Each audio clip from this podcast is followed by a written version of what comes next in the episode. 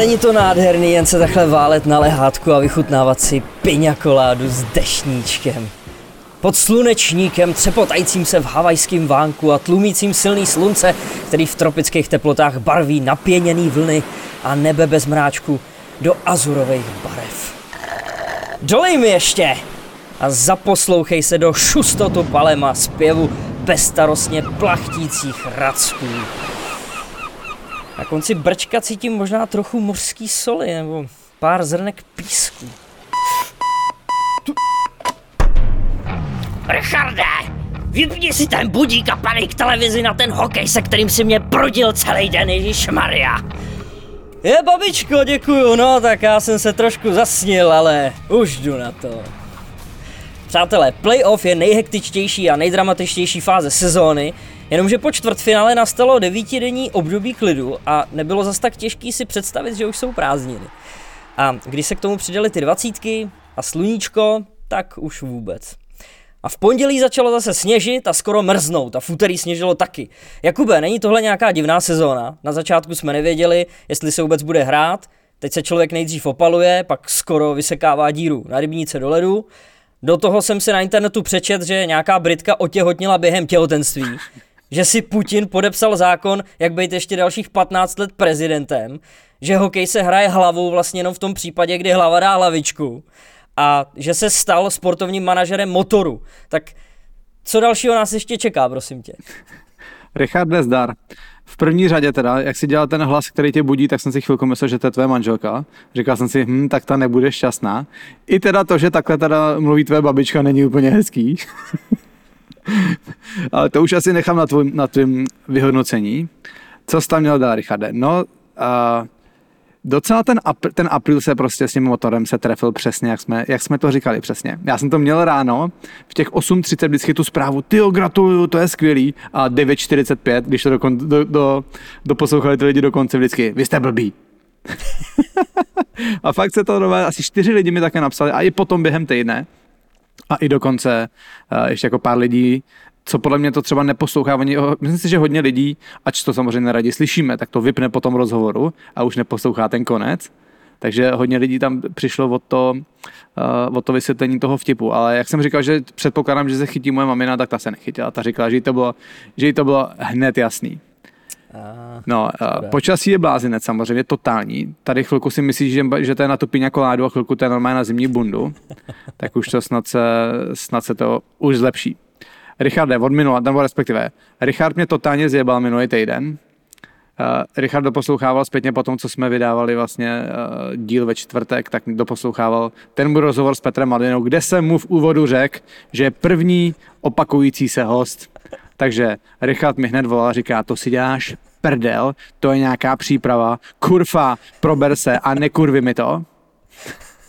Přesně to toho to řekl, jako, jestli se vám zdá, že Richard takové věci nedokáže říct, on se jenom hezky směje, ale on je pěkně ostrý na mě.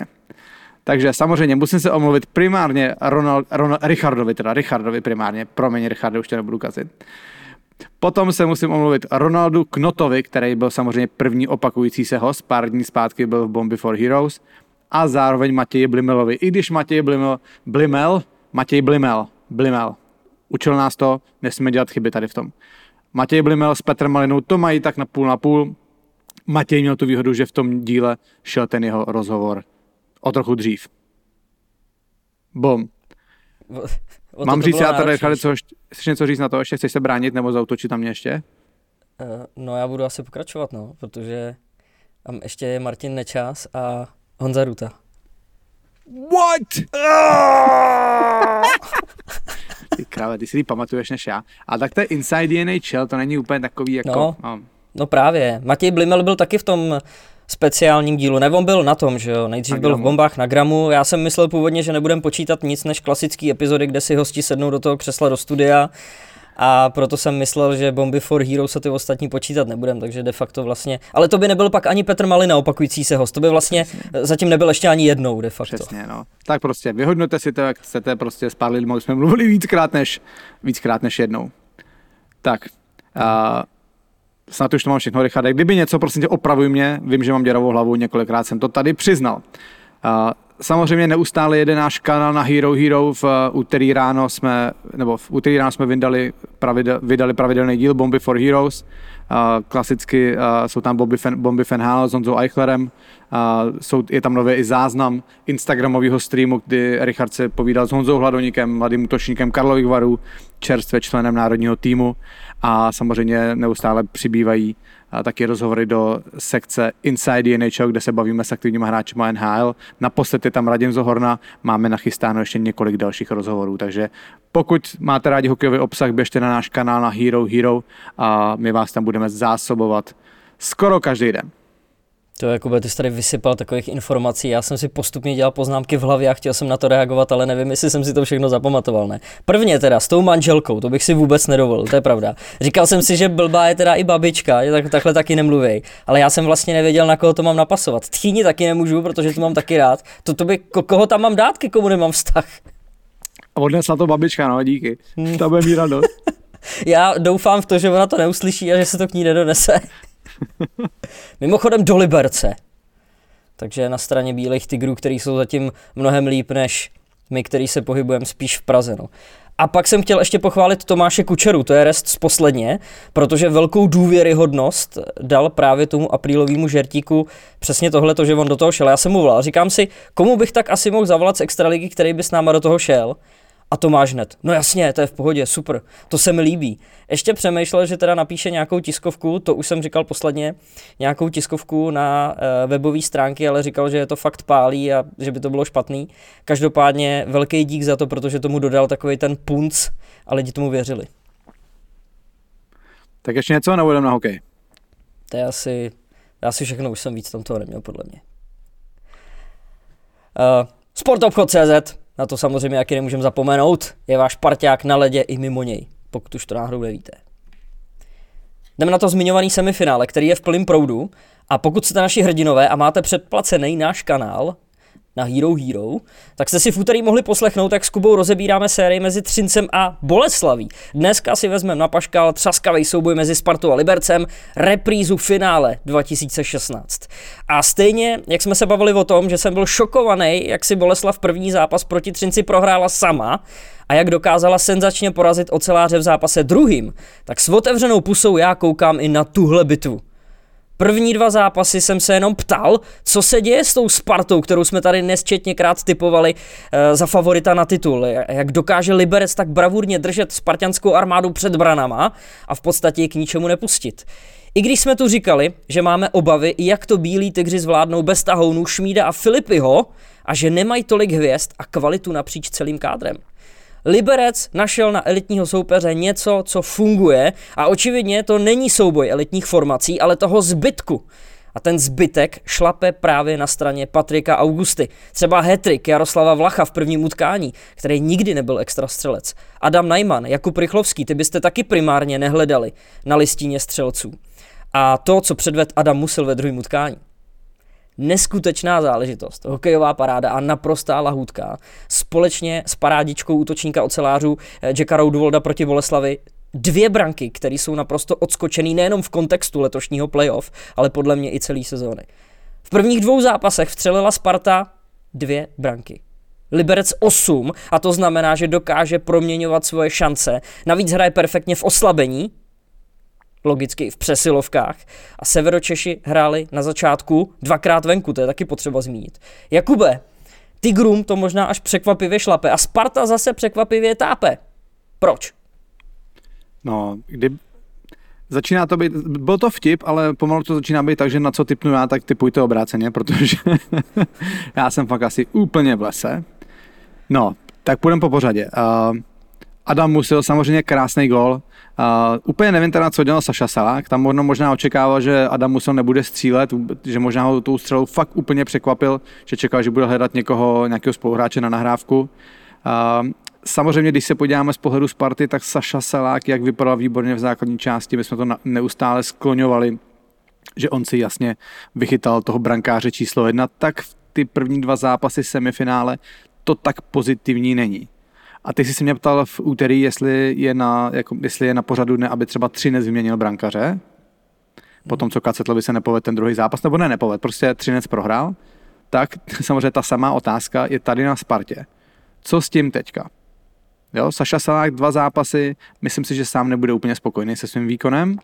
A teďka znova dáte do branky Matěje Machovského, který byl na konci sezóny totálně rozhozený, teďka taky měsíc nechytal. Nezávidím trenérům to rozhodování, no. Já asi, kdybych to rozhodoval já, já bych tam asi pořád nechal Sašu Saláka. Jo, přece jenom je to brankář, který má zkušenosti z vypjatých zápasů a věřím, věřil bych tomu, že se dokáže prostě sám připravit na ty další, na ty další zápasy.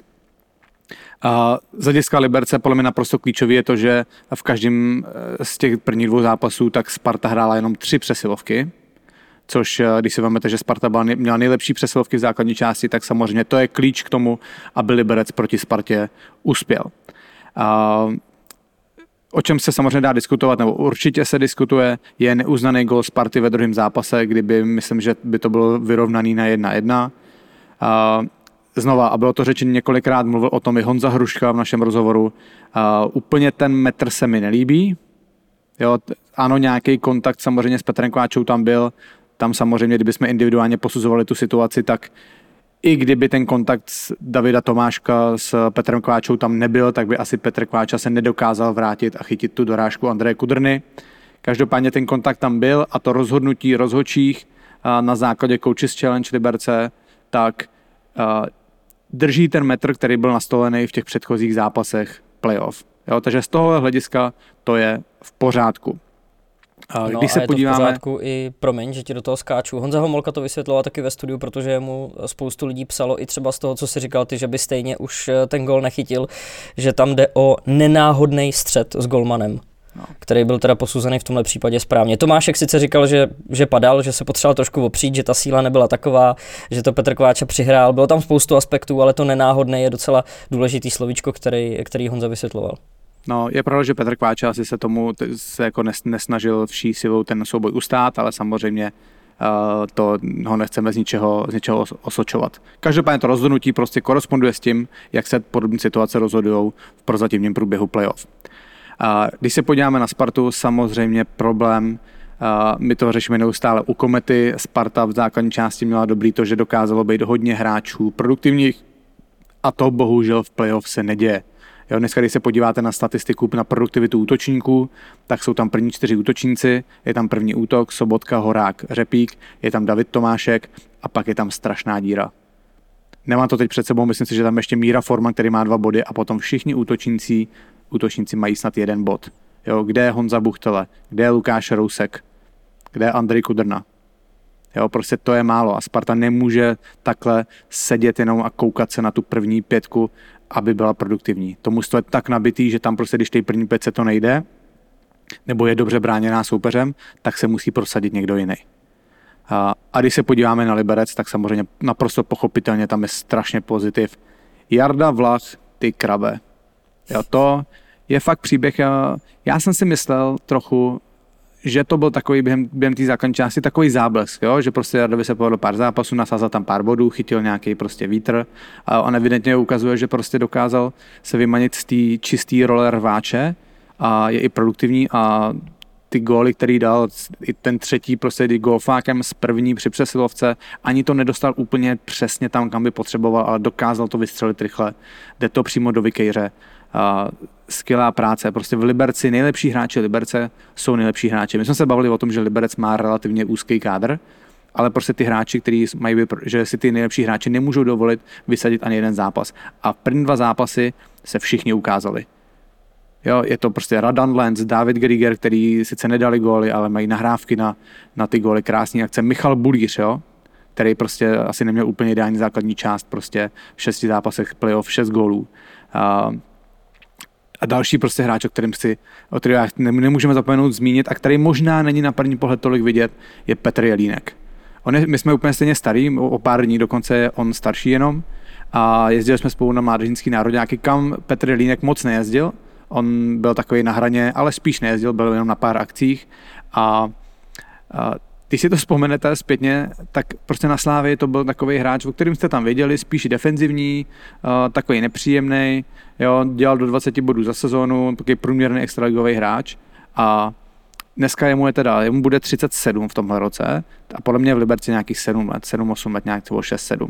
Takže vemte si, že on ve 30, kdy dělal 20 bodů za sezónu, ani ne, přišel do Liberce a stal, a to je normálně úplně jiný hráč. Já nevím, co s ním v tom Liberci udělali, nebo co on začal dělat jinak, to je úplně jiný hráč. A navíc on nikdy nebyl jako extra dobrý bruslař, ale on čím je starší, tak mně přijde, že normálně bruslí líp. To je neuvěřitelný. Já fakt bych chtěl vědět normálně, jak on, jak on pracuje. Klobouk dolů, dělá kapitána tomu mustu. A ač, ať, no, ač není prostě na první pohled tolik vidět, tak eh, naprosto stěžení hráč pro tu hru celého mužstva. A klobouk dolů, co dokázal s tou kariérou prostě udělat, po tom, co byl víceméně do 30 průměrný hráč a teď je Uh, dobře, asi to není top centr extraligový, ale uh, když se podíváme dva, tři roky zpátky, tak mezi ty top centry patřil a i dneska je to víc než platný hráč pro Liberec.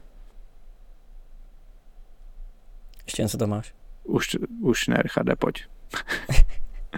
Já navážu na toho Michala Bulíře, který ho si zmiňoval, protože ten ve druhém zápase se trefil dvakrát a tím pádem, co se týče libereckých statistik v playoff, tak 22. brankou svojí překonal historický rekord Petra Nedvěda, který se ve službách Tigru postaral tím pádem o 21 přesných zásahů. Navíc po neděli chyběly Bulířovi jenom 4 góly k celkovému počtu tref za Liberec. A tam je taky první, Peťa Nedvědů, se 137 zásahama, takže uvidíme. Já jsem si neuvědomil, když, já jsem si toho všiml až teďka, Richard, když do scénáře, že on má tolik gólů, ten Michal Bulíř, jo. Já jsem jako měl tak nějak v hlavě, že ty góly začal dávat až poslední, až poslední dobou, ale to je, to je docela nálož golová teda. No. Jako hmm. na to Michal Bulíře, tak um, když se podíváte na tu základní část, nebo já jsem aspoň to měl v hlavě tak, že má slabší sezonu. Jo, i když, i když slabší sezona, jako 29 bodů, 14 gólů, jo, to, to tak slabý není, ale na druhou stranu možná tom Liberci od něj očekávali víc, on si tu lačku nasadil pár, pár let zpátky, že jo, kdy měl, tu výbor, měl výborný začátek základní části, odešel do Ruska, jo, takže on tu lačku má nasazenou výš než ostatní, což samozřejmě ovlivňuje to hodnocení té jeho sezóny, ale mm, i tak, když se na to prostě podíváte, tak skoro 30 bodů základní části je dobrá, eh, je dobrá, sezóna, je dobrá sezóna. Samozřejmě teďka v playoff absolutní exploze. Co je trochu smutný pro Liberec, je samozřejmě to, že Michal Bulíř má na to, aby dotáhnul nebo dokonce přeskočil Petra Nedvěda v počtu gólů jenom zbytek letošního playoff, protože víme o tom, už jsme to několikrát tady zmiňovali, Michal Bulíř by nejspíš měl zamířit do Plzně. Teďka mě ještě Ricardo napadlo, že já to, my to tady všechno říkáme, že a my nahráváme dneska teda mimořádně v úterý ráno už. Vtipný je, že vy to posloucháte ve čtvrtek ráno a ve středu bude, nebo vlastně už byl třetí zápas v Liberci, na kterým já jsem na kterým já budu, respektive už jsem byl. Ty taky jedeš, ne, Richarde? Jedeme spolu. No, Richard, Richard jede taky, takže, takže je dost jako pravděpodobné, že to, co jste teďka slyšeli, už jsem mlel včera v televizi, takže omlouvám se, jestli se opakuju. Tam to pojedeš zase podle Honzovo scénáře, takže... Jo, tam, ale já si to stejně našrobu na to, co chci, potom ať se zeptá, co chce. Já jsem jak Babiš v těch přenosech. Babiš odpovídá jenom na to, na co chce a já to mám taky. Honza mi něco nahodí a řeknu, hm, je to pravda a mluvím o tom, o čem chci mluvit. Musí prostě člověk vypadat dobře a že tomu rozumí. Přesně, přesně. A zase to pochopitelné, přece nemůžu jako vycucat z, ze série playoff 10 témat a pět jich říkat tady a pět jich říkat v televizi, že jo, to úplně jako... No jasně. Určitě, ale tak zase na druhou stranu ty můžeš mluvit o čemkoliv, ne? A bude to znít, že tomu rozumíš. to nevím zase. No, pojďme rozebrat, co dalšího se děje v Extralize. Hodně vás zajímají přestupy, smlouvy, spekulace a na ně tady máme jednoho odborníka, Jakube. Jak se to má s Plzní a s novým trenérským štábem? Znova, omlouvám se, jestli už se opakujeme. Já vím, že jsme něco prostě tady zmiňovali a už vím, že to říkám jako každý díl, už si nepamatuju prostě, co jsem říkal kde. Uh, tak tady to možná dneska schrneme všechno, co tak nějak víme. Uh, v Plzni by měli, nevím, jestli jmenovali, nebo by měli jmenovat každým dnem nový trenéry. Mají být Venca Baďouček, bývalý dlouholetý hráč Plzně, uh, který trenérsky působil následně v chvilku v Kometě Brno, v Karlových Varech a poslední sezónu byl ve Vrchlabí v první lize a jeho asi, jako asistent by měl být Miloš Hříha mladší a na střídačku by se měl posunout i sportovní manažer Tomáš Vlasák. Asi k tomu nedokážu moc, moc co říct, já znám Vencu Baďoučka jako skvělého chlapa, on, je, jeho, jeho nevlastní syn tak stejně starý jako já, takže já ho znám od malička a samozřejmě trenérsky s ním nemám žádnou zkušenost, a v to, z, toho, toho, z tohoto ohledu je to pro mě taková velká, velká neznámá. A trochu mě překvapuje takový ten pohyb Tomáše Vlasáka na tu střídačku. Možná to trochu naznačuje, že vedení, to, to chápejte Martin Straka a Tomáš Vlasák, který v podstatě spolu ten klub řídí, tak možná chtějí mít větší, větší náhled do toho, co se v té šatně bude dít, takže tady bych asi viděl tu roli Tomáše, Tomáše Vlasáka s tím, že se stupuje i že bude, že bude zastávat zároveň sportovního manažera a zároveň asistenta trenéra. Ale já se ti do toho teď vložím trošičku jiným tématem eh, ohledně českých Budějovic, protože Miroslav Horák na e-sportu psal o tom, že do brankoviště eh, Madety, nebo Tomáš mi říkal, že nemám zmiňovat tohle jméno, že už z toho stejně víc mlíka nedostanou. Tam by měl přijít Dominik Hrachovina, který mu se v tapaře tolik nedaří a s finským celkem by mohl rozvázat kontrakt, že ho tam sice má na další sezónu, ale neměla by to být zase tak velká komplikace. Navíc by měl přijít Petr Šenkeřík z Varů, Jindřich Abdul z Čerepovce a Martin Hanzel z Litvínova. Naproti tomu Pavel Pícha odchází do Boleslavy a Zdeněk doležel na Spartu. Ale tak jako tak to vypadá, že motor na příští sezónu startuje motor, ne? No, já, se, já jsem slyšel teda Dominik Hrachovina do Vítkovic. A, takže to je otázka, kam to bude samozřejmě nakonec. A mně se hlavně, samozřejmě Petr Šenkeřík je jeden z nejlepších ofenzivních obránců v lize. Trochu se divím, že si ho Vary nechali utéct. A líbí se mi příchod Jindry Abdula, který možná trochu překvapivě po loňské dobré sezóně ve slovenské extralize podepsal smlouvu s Čerepovcem, kde teda ho trápilo zranění většinu sezóny, moc toho nenahrál, ale to, kdyby se, myslím si, že je tam nějaká, je tam poměrně vysoká možnost, že ten příchod Indra Abdula se může povést. A je to hráč, který nedokáže, je možná taky trochu schovaný, moc lidí o něm neví a myslím si, že to je dobrý tah vedení Budějovic. Martin Hanzel samozřejmě hrál, hrál posledních pár let v Litvínově, kde neměl úplně špatný sezony. Možná se v Litvínově čekalo, že udělá takový ten krůček navíc, jo, že z toho prostě 25 bodového hráče se dost, že z něj dostanou 40 bodů, což se třeba nestalo, ale třeba uvidíme. Každopádně i to, kdyby měl dělat 25-30 bodů, tak pořád ty jen tak jako neseženete někde, tak samozřejmě je to hráč, který má nějaký ofenzivní potenciál. A já tady schrnu ještě nějaký ty další přestupy, znova omlouvám se, jestli se budeme opakovat, něco jsme říkali, ono to tak jako plyne ze všech stran, ty informace, my, to, my se to snažíme dávat dohromady. A, takže tady to teďka máte. A, do Budějovic by měl zamířit Lukáš Pech, tam by údajně by to mělo být na, na několik dalších sezon. A, kdo je bez smlouvy v tuhle chvíli a spekuluje se, že by měl snad zamířit do Vsetíné Luboš Rob z Plzně. A to je pro mě hráč, který já se trochu divím, že mu nikdo ještě nedá jako čuchnout v extralize, jo. Protože uh, že on vyhrál oparník, on vyhrál oparník bodování uh, první ligy dva roky zpátky, právě, právě když byl ve Vsetíně. Uh, je pořád mladý, je mu, bude mu 26 let teďka v létě.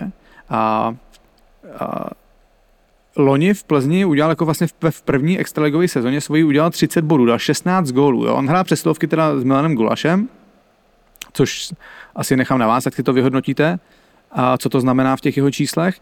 A letos udělal 17 bodů. Letos samozřejmě ta sezona se mu úplně tolik nepovedla, nedostával tolik prostoru, ale podle mě pořád to je hráč, který jako se může, může se z něj dostat hodně bodů. A divím se, že by si ho nikdo nevzal. I kdyby, i kdyby to mělo být jenom já být manažer, tak to zkus, tak samozřejmě bych jako takticky využil toho, že Vidíš, jak si tady, jak si tady přihřívám tu polívku na toho manažera do budoucna? Co bych udělal? Hlavně, ale když jsem mluvil o té manažerské pozici, tak já myslel, že půjde do Českých Budějovic eh, s Milanem Gulašem, protože je to taky Budějčák, ne? No, on je tam, on je tam odsud, no, přesně tak. Hmm. Ale uh, já prostě, ne, já, bych, já bych si ho vzal. Já bych, to, já, bych ho, já bych tím, že třeba oni není takový zájem v extralize, já bych ho zkusil cenově podstřelit, snad nebyl Luboš naštvaný, občas chodí do kavárny k nám, takže snad ještě přijde někdy. Ne, já bych mu postavil prostě smlouvu na, na prémích. Jo, hmm. fakt, když bude dělat body, ať dostane zaplaceno hodně a podle, prostě podle mě to je extraligový hokejista, ve kterým je potenciál na zlepšení. Ano, není úplně nejlepší bruslář, ale ten, ten ofenzivní talent je něco, co se nenaučíte jen tak, to v sobě musíte mít a on prostě těma bodama, jak v té první lize, tak loni v extralize, ukázal, že uh, ten talent ofenzivní má. Takže já bych ho určitě neodepisoval a podle mě je to extraligový hráč. Uh, další změny, uh, Honza Ščotka po výborné sezóně, po třech výborných sezónách v Litvinově by měl údajně odejít do Finska. Dobrá zpráva pro celý Litvinov, Viktor Hýbl prodloužil o další rok, mimochodem skvělá práce litvinovského marketingu, který tomu udělal krásný, uh, krásný video. Karlovi Vary už oznámili odchody, Uh, odchází trio mladých obránců, kteří byli na hostování ve Varech z Brna, uh, Kovalček, Mikiska a mladý Libor Zábranský. Tomáš Mikuš odchází, ten by měl zamířit do Zlína. Mimochodem ve Zlíně by měl příští rok působit Ondra Němec. A do Varu, což je zatím neoficiální informace, by měl přijít Ondřej Dlapa, taky odchovanec Brna, který hraje teďka v Mladý Boleslavi. A zároveň by tam měla přijít trojice z Liberce, Tomáš Hanousek, Tomáš Havlín a přítel našeho programu Jirka Průžek. Liberec na svém webu oznámil podpisy několika hráčů. Mladí útočníci Honza Šír, Adam Najman, především teda Adam, Adam Najman vypadá hodně dobře v letošním playoff. Jarda Vlach, Ronald Knot, to je naprosto pochopitelný stěžení hráči pro dnešní Liberec. Mislav Rosandič, asi velký překvapení, se, s 29 bodama byl letos nejproduktivnější obránce Liberce, ten podepsal o další dvě sezony dál. Liberec taky podepsal Jardu Pavelku, náhradního brankáře. Michal Birner, o kterém se spekulovalo, že by mohl zamířit na Spartu, prodloužil smlouvu o tři roky. Zajímavý na tom je, že jemu chybí ještě rok do konce té stávající smlouvy, takže v Liberci to nechtěli ponechat vůbec náhodě a podepsali si ho takhle předem a smlouvu o jeden rok podepsal i možná už veterán, můžeme říct, Lukáš Derner, který celou kariéru, kromě jedné sezóny, kdy byl na hostování v Plzni, strávil právě v Liberci. A jestliže jsme chválili Litvínov, musíme pochválit i Liberec, protože to, jakým způsobem tyhle informace všechny byly zpracované na webu Liberce, z toho by si měli vzít, měla vzít příklad celá Extraliga. Jasně, přehledně, hned jste viděli všechno, všechno podstatné, takže v Liberci pokračujte v dobré práci. Podpisy na další sezonu oznamovali i v Hradci, tam z toho stávajícího kádru, tak důležitý jsou hlavně Aleš Jergl, Kelly Klíma a Radek Pilař. Odejít by měli Marek Mazanec, my jsme tady taky spekulovali se chvilku o Českých Budějovicích, další mužstvo, kterým se spekuluje, je Třinec, asi to vypadá na ten Třinec. Uh, Jakub Sklenář končí Dominik Graňák, ten by měl zařídit do Plzně a Marek Zachar, ten by se měl vrátit do Liberce. Uh, v Boleslavi pokračují Martin Ševc, uh, Jakub Kotala, taková hvězdička letošního playoff a Valentin Klero, který tam přišel během sezóny z Pardubic. Bohužel na rozdíl od Liberce na webu Mladý Boleslavy není uh, specifikovaný nic, na jak dlouho ty smlouvy jsou, takže víc vám k tomu bohužel neřekneme. A už několik dní stará zpráva, Adam Polášek uh, prodloužil na Spartě o další dvě sezóny.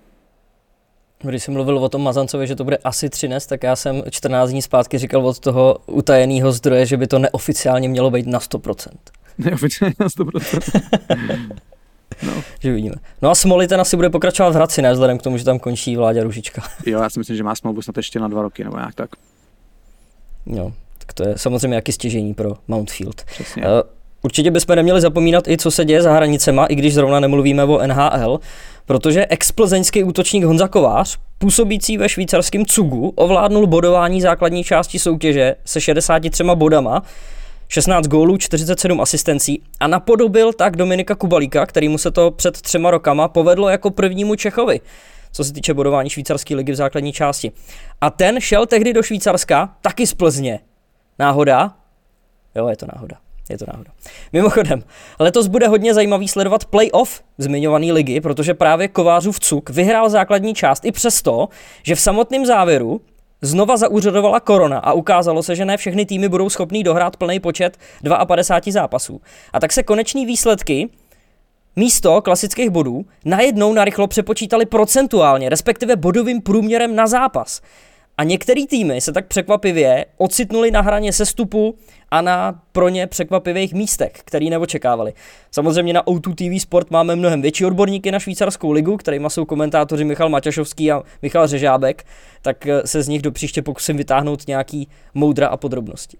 Chodíš ještě komentovat tu švýcarskou ligu, Richarde? Teď v playoff už to nestíhám, no, protože se Jasný. Sice no. jsme mluvili o tom, že bylo 9 dní volna, ale tam to máš prakticky ze dne na den, nějaká výroba se tam přidává, takže Jasný, ne, no. nezvládám to. OK. No, um, o Honzovi Kovářovi asi není moc, není, ne- není, nemusíme dlouho, dlouho sáhle mluvit, prostě výborný hráč. Uh, taky zajímavý, že mluvili jsme o tom, že Luboš Rob má- ofenzivní talent, samozřejmě ten u Honzy Kováře ten ofenzivní talent ještě úplně někde jinde, ale Honza Kovář taky není žádný krasobruslař, věřím tomu, že on se neurazí, ale prostě jasně ukazuje, že tou svojí chytrostí to dokáže vykompenzovat a dokáže být produktivní v podstatě ve všech evropských soutěžích, kde hrál, tak eh, byl na čele, na čele produktivity jak v Čechách, tak v Rusku, tak teďka, tak teďka ve Švýcarsku. Já si ho pamatuju, já jsem ho úplně nesnášel jako protihráče. Jednou jsem podle mě i schodil rukavice a začal to do něj pumpovat nějaký, nějaký přípravě, kdy o nic nešlo, protože už mě totálně štval. Ale prostě to je jeho součást hry a samozřejmě já, když to takhle vidím trochu zpětně, tak je to dobře, že dokáže k té produktivitě ještě přidat takový to trochu hajzlovství. Jo, on prostě kde mohl, tak píchnul. Já, já si pamatuju, že i když, vlastně, i když hrála Plzeň to poslední semifinále proti Třinci, tak jsem to přesně viděl, že on je v každé strkanici, furt něco někomu říká, kde může, tak jako popíchne, potáhne a k jeho to patří a, a je to takový, taková nadstavba k tomu, že dokáže být produktivní a, a výborný hokejista, já si myslím, že s tím svým talentem prostě ofenzivním to fakt může hrát ještě, ještě, ještě dlouho. Uh, chodou okolností teda musíme říct, že Honza Kovář je jeden z hráčů, to, který jsme mi oslovili, který uh, ale nebyl úplně komfortní s tím mluvit. No, to asi po, poznáte z těch, jeho, z těch jeho mediálních výstupů, že není úplně rád před tou kamerou, ale uh, samozřejmě mu to nezazýváme, chápeme to, že ne úplně každý by byl komfortní hodinu si s námi si sednout a povídat, povídat o své kariéře, ale uh, jsme samozřejmě rádi, že další český hráč a já samozřejmě o trochu víc tím, že je z Plzně, tak uh, že se dokázal takhle prosadit v zahraničí a uh, jsem zvědavý, jestli Honza pojede na mistrovství světa, k tomu se za chvilku dostaneme. A ta, se, ta, ta sestava může být nabitá, tak, uh, tak jsem zvědavý, jestli se tam podívá. Eh, Ono je úplně jedno, jestli je Honza Kovář ve Švýcarsku nebo třeba v Extralize v Plzni, protože to byla ta premiérová, kterou jsme na útučku vysílali 18-19 a tam jsme jezdili na zápasy a měl si tu šanci ho vyspovídat, ale v tomhle ohledu teda Lucka Mužíková odvádí dobrou práci. A to vždycky říká, když dal třeba Honza Kovář gol a fakt už byla šance, že bychom ho mohli mít, tak no Honzu ne, Honzu ne, toho ne. Já vám dám koho chcete, ale Honzu ne, ten prostě nechce. Nebude mluvit, takže je občas důležitý chránit hráče. Bez komentáře. Pojďme se podívat teda k tomu, kdo by mohl jet na mistrovství světa, Jakube. Zajímá tě to? Yes. Uh, vytáhněme jednu sice starší, ale o to zajímavější zprávu z našeho Instagramového profilu od Patrika Rohrera. Jak se to čte? Tušení. Rohrer by, no nevím, nevím. Rohrer. Omlouvám se. Pokud nás Patrik slyší, jakože asi určitě jo. A ten nám poslal svůj návrh na sestavy na mistrovství světa. Cituju. Mám tu zase soupisku borců, který by mohli jet na šampionát. Beru jenom ty, který nejsou se svýma týmama v playoff. U Bostonu a Chicaga věřím, že playoff neudělej. Útok je skvělej, Trochu mám strach eh, o obranu, ta není na takový úrovni, ale je konkurenceschopná s nejlepšíma. Nominace je tato. Dostal v brance. Před ním v obraně Hronek Šmít, Šimek Šustr, Hájek Zbořil, Klok Král. Jazykolam. V útoku Jaškin Krejčí Pastrňák, Zacha Hertl Kubalík, Frk Chytil Zadina, Hika Faxa Stránský, náhradníci, Řepík, Špaček, Kovář, Blimel a z obránců Galvas. Nezval jsem Kemfa a Simona, Ryticha ještě nevím. Tohle je předběžná nominace, ti, kteří by mě přesvědčili, ty bych bral. Konec citace. Kubo, je to tvoje. Tak je důležité zmínit to, že základní část NHL má končit 11. května. Mistrovství světa začíná 23. května. Teď nevím, to mám správně, jestli to není 21. Každopádně prostě po 20. květnu začíná mistrovství světa. Otázka je, jestli se NHL nebude hrát o něco díl. Jo, protože teď tam je uh, nákaza v mužstvu Vancouveru, který musí odkládat zápasy. Je tam malinko obava z toho, že, z toho, že právě že, že v, ve Vancouveru se teďka šíří ta brazilská mutace, takže je trochu obava, aby se to nerozšířilo dál po Kanadě, po Americe, to by samozřejmě s tím trochu zamávalo. Takže to je vlastně otázka, kdy ta NHL reálně skončí. Uh, s tím zároveň souvisí i to, jestli se trenérům bude chtít čekat třeba na hráče, který vypadnou v prvním kole. Jo, protože teoreticky by uh, ty první kola, kdyby šlo všechno podle rozpisu, podle plánu, mohly být hotový zhruba kolem toho začátku mistrovství světa. Samozřejmě pokud by se to protáhlo, základní část se prodloužila, tak by to bylo složitější na někoho, na někoho čekat. A k těm jménům teda, no. Když nám to Patrik psal, on už to je fakt nějaký dva, tři týdny zpátky, tak Boston byl na hraně playoff, teď to spíš vypadá, že ho hrát bude. Tím pádem samozřejmě odpadají David Krejčí, David Pastrňák a Kuba Zbořil. A Chicago je teďka mimo playoff, tam samozřejmě ta otázka to může ještě jít jakýmkoliv, jakýmkoliv směrem. A Láďa Šmít je asi mimo, protože nehraje, nedá se předpokládat, že by asi se vymarodil do, na mistrovství světa. Pravda je, že ta sestava toho od, od Patrika je hodně, hodně zatížená jakoby na NHL, což je pochopitelný, že z nějaký jako logiky by v NHL měli být nejlepší hráči. Na druhou stranu si myslím, že trenéři by to muselo nepostavili vyloženě takhle z NHL. Jo? Když se teda podíváme na, na, na, tu, na tu obranu, tak uh, samozřejmě je teda pryč Láďa Šmít, je pryč Kuba Zbořil. Nemyslím si, že pojede Lukáš Klok. Myslím si, že že se bude koukat na ty hráče z Evropy spíš na jiný. Bude se koukat na Michala Moravčíka, na Davida Skleničku, který už mají něco v nároďáku odehráno. Navíc mají vztah k Plzni samozřejmě, že jo, Martin Straka s Láďou Špačkem. Uh, s Láďou Špačkem, to je tispěvá tiskový mluvčí prezidenta Havla a uh, s Jardou Špačkem, tak jsou z Plzně, což trochu hraje v jejich prospěch. Spíš si myslím, že další hráč, o kterým se může třeba mluvit, je David Musil Střince, který je dlouhodobě asi nejlepší defenzivní obránce v extralize.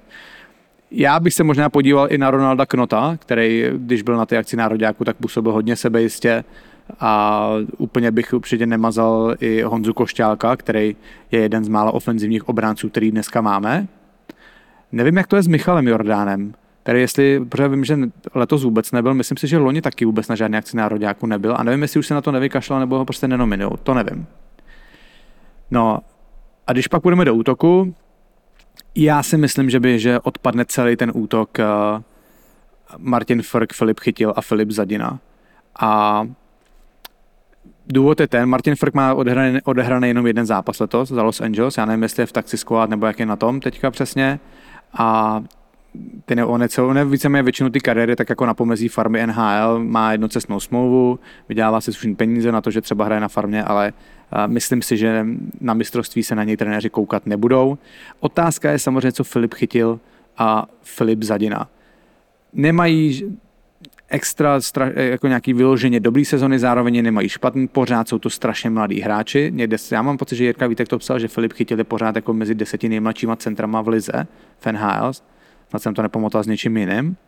Jo? Teď je samozřejmě otázka, uh, že jo, Patrik v té sestavě úplně vynechal hráče, který odjezdili většinu sezóny v Nároďáku. Jo, to je Lukáš Sedlák, uh, Lukáš Radil, Andrej Nestrašil. Je podle mě těžký tyhle ty hráče vynechat. Jako hlavně vidím Lukáše Sedláka, ten je podle mě výborný. Ten si myslím, že určitě pojede na mistrovství. Myslím si, že by měl jet i Radan Lenz, který ho všichni víte, že absolutně miluju. A myslím si, že si to zaslouží, dlo, prostě jezdí na nároďáky, to se produktivní v těch zápasech nároďáků, hraje výborně v extralize. Ten si myslím, že si to mistrovství ta zaslouží. A další Lukáš radil, prostě je otázka, jestli třeba Hinek Zohorna, ač těch bodů třeba v Rusku neměl úplně tolik. Prostě spíš si myslím, že důvěru než než místo těch, než aby vzali trenéři ty mladí hráče z NHL, který samozřejmě mají do budoucna potenciál, že budou mnohem lepší než všechny ty hráči, který jsem dneska vyjmenoval, ale v tuhle tu chvíli si myslím, že budou mít větší přínos tady ty zkušený hráči, kteří třeba částečně NHL prošli, jo, to je Lukáš Sedlák uh, nebo Andrej Nestrašil, Lukáš Radil, ale teďka hrajou v Rusku. Uh, co je nejdůležitější otázka, ale ještě teda k těm jménům, myslím si, že David Kemp by určitě měl jet. On, platí, on eh, má v Chicagu takovou spíš defenzivnější roli, což by se možná mohlo hodit do toho mužstva, takže ten si myslím, že by určitě měl jet. A samozřejmě je otázka, jestli, jestli pojede Honza Kovář, jestli pojede nějaký vyloženě mladý hráč, jo? Matěj Blimel se třeba nabízí, to, to už asi bude vyloženě. Ten okruh men je nějaký, ta osa asi je jasná, teď je otázka ty eh, třeba tři, čtyři místa, kým to budou ty trenéři chtít obsadit. Ale nejzásadnější otázka, otázka úplně ze všech je to, jak moc se těm hráčům na to mistrovství bude chtít. Jo? Protože když si vezmete hráči v Rusku, kteří jsou tam víceméně bez rodin celý rok, a teď přijedou, teď tady budou měsíc a půl v kempu trénovat. Já vím, že zatím to mají nastaven tak, že eh, mají o víkendu volno, ale i tak prostě. A K tomu si vezmete hráče z Ameriky, který tam víceméně fungují celý rok v nějaké bublině, když jedou na zápasy venku, nesmí ani jít do restaurace. Jo, není to úplně jednoduchý, hrajou strašně nahuštěný program mají. Fakt a teďka mají přijet sem a zase jet na mistrovství a nechat se zavřít do bubliny na hotelu v Lotyšsku, jo. To je podle mě nejzásadnější otázka, jestli se prostě těm hráčům, který to vlastně nemají úplně zapotřebí jet na to mistrovství světa, bude chtít tohle po té složité sezóně ještě absolvovat. V Americe většinou, když jim někdo dělá společnost těm hráčům, tak to jsou aspoň přítelkyně, no, ale je to no, na palici. Tam aspoň, jsou, tam aspoň jsou doma, že jo, no, ale i tak prostě ten, ten život je hodně omezený tím, no. Pojďme na našeho dnešního hosta a tím je Dominik Kodras, kondiční trenér reprezentace. Já jsem si s Dominikem povídal minulý týden a musím říct, že to bylo hodně zajímavý. Um, na, přivnesl, asi ne vyloženě on, ale samozřejmě inspiroval se americkým modelem. Je tady u nás několik dalších trenérů, třeba Michal Břetenář taky odvádí skvělou práci s hodně hráčema kvalitníma. Ale Dominik přináší takový ten model té americké přípravy, všechno na míru. A já jsem mu to říkal potom, když jsme donahrávali, že škoda, že tady nebyl deset let zpátky, když jsem někoho podobného takhle hledal. A myslím si, že ten výčet těch hráčů, se kterými on spolupracuje, který mají výborné sezóny, shodou okolností Radan Lenz, Radan Lenz, Honza, Honza Růžička spolupracuje s Milanem Gulašem. Uh, on to v tom rozhovoru ty hráče jmenuje, takže uh, nerad bych na někoho zapomněl, takže myslím si, že je to člověk na svém místě, samozřejmě strašně hrdý na to, že je u národního mužstva, což je pochopitelný a nebudu to už teda zase prodlužovat. Tady to máte, Dominik Kodras.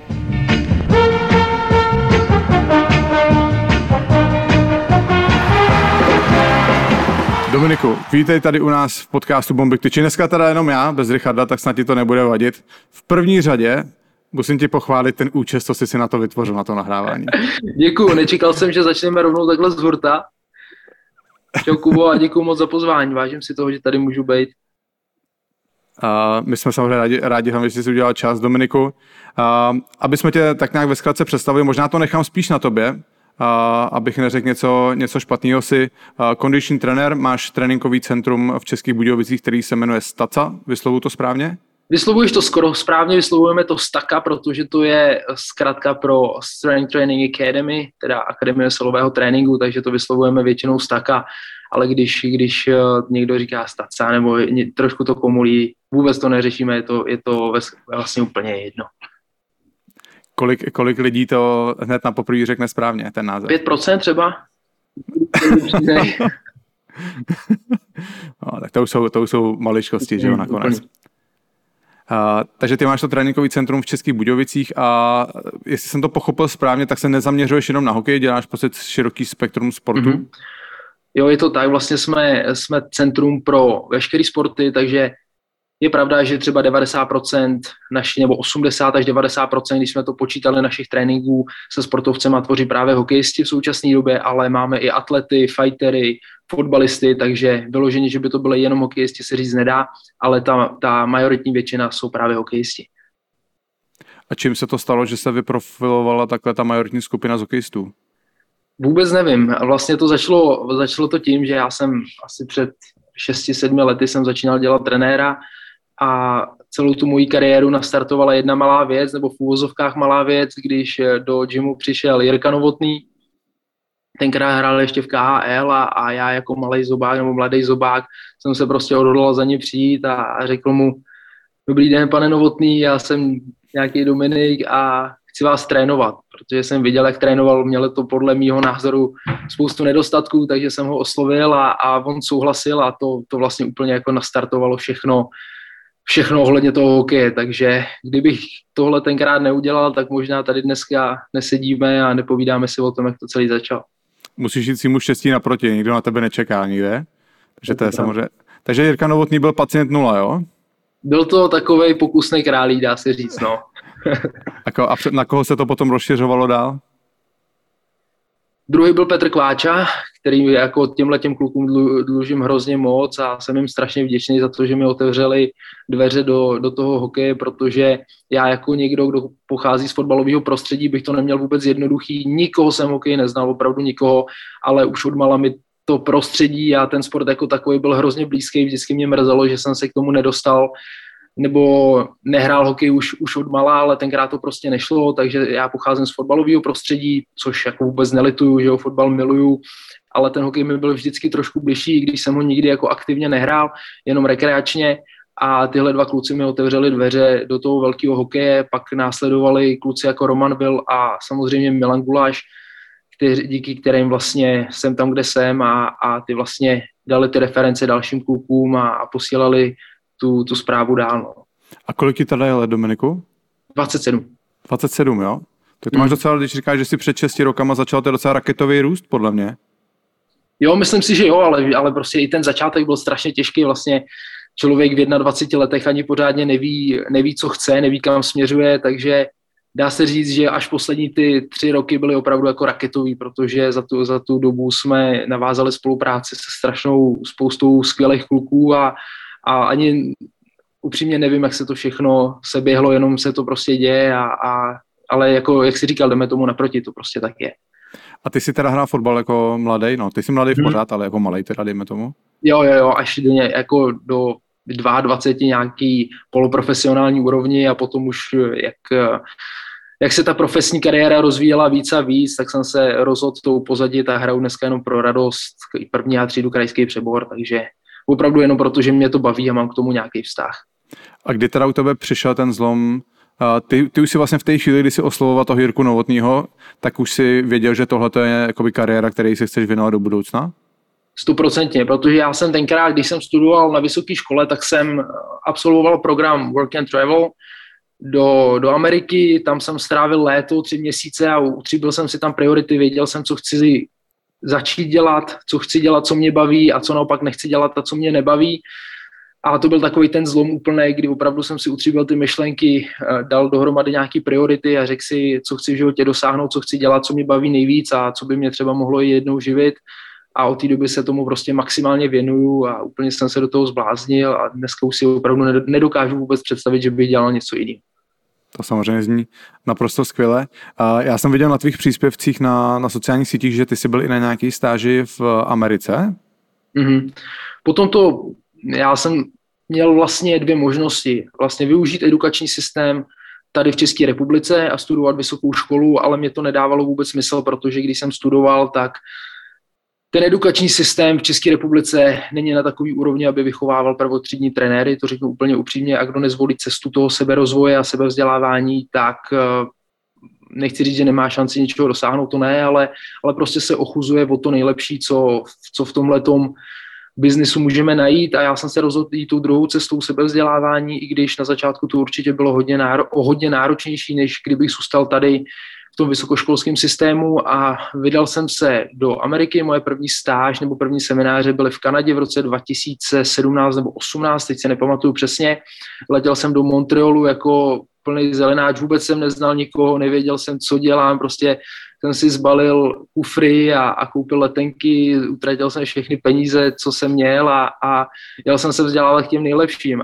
A do, do dneška do dneška vím, že to bylo to nejlepší rozhodnutí, který jsem mohl tenkrát udělat, protože to vlastně úplně změnilo všechno, všechno co, do tý, co se do té doby vlastně dělo a, a jaký, jaký o mě bylo vědomí. Takže já do dneška říkám, že to bylo jedno z nejprůlomovějších rozhodnutí, který jsem kdy v životě udělal.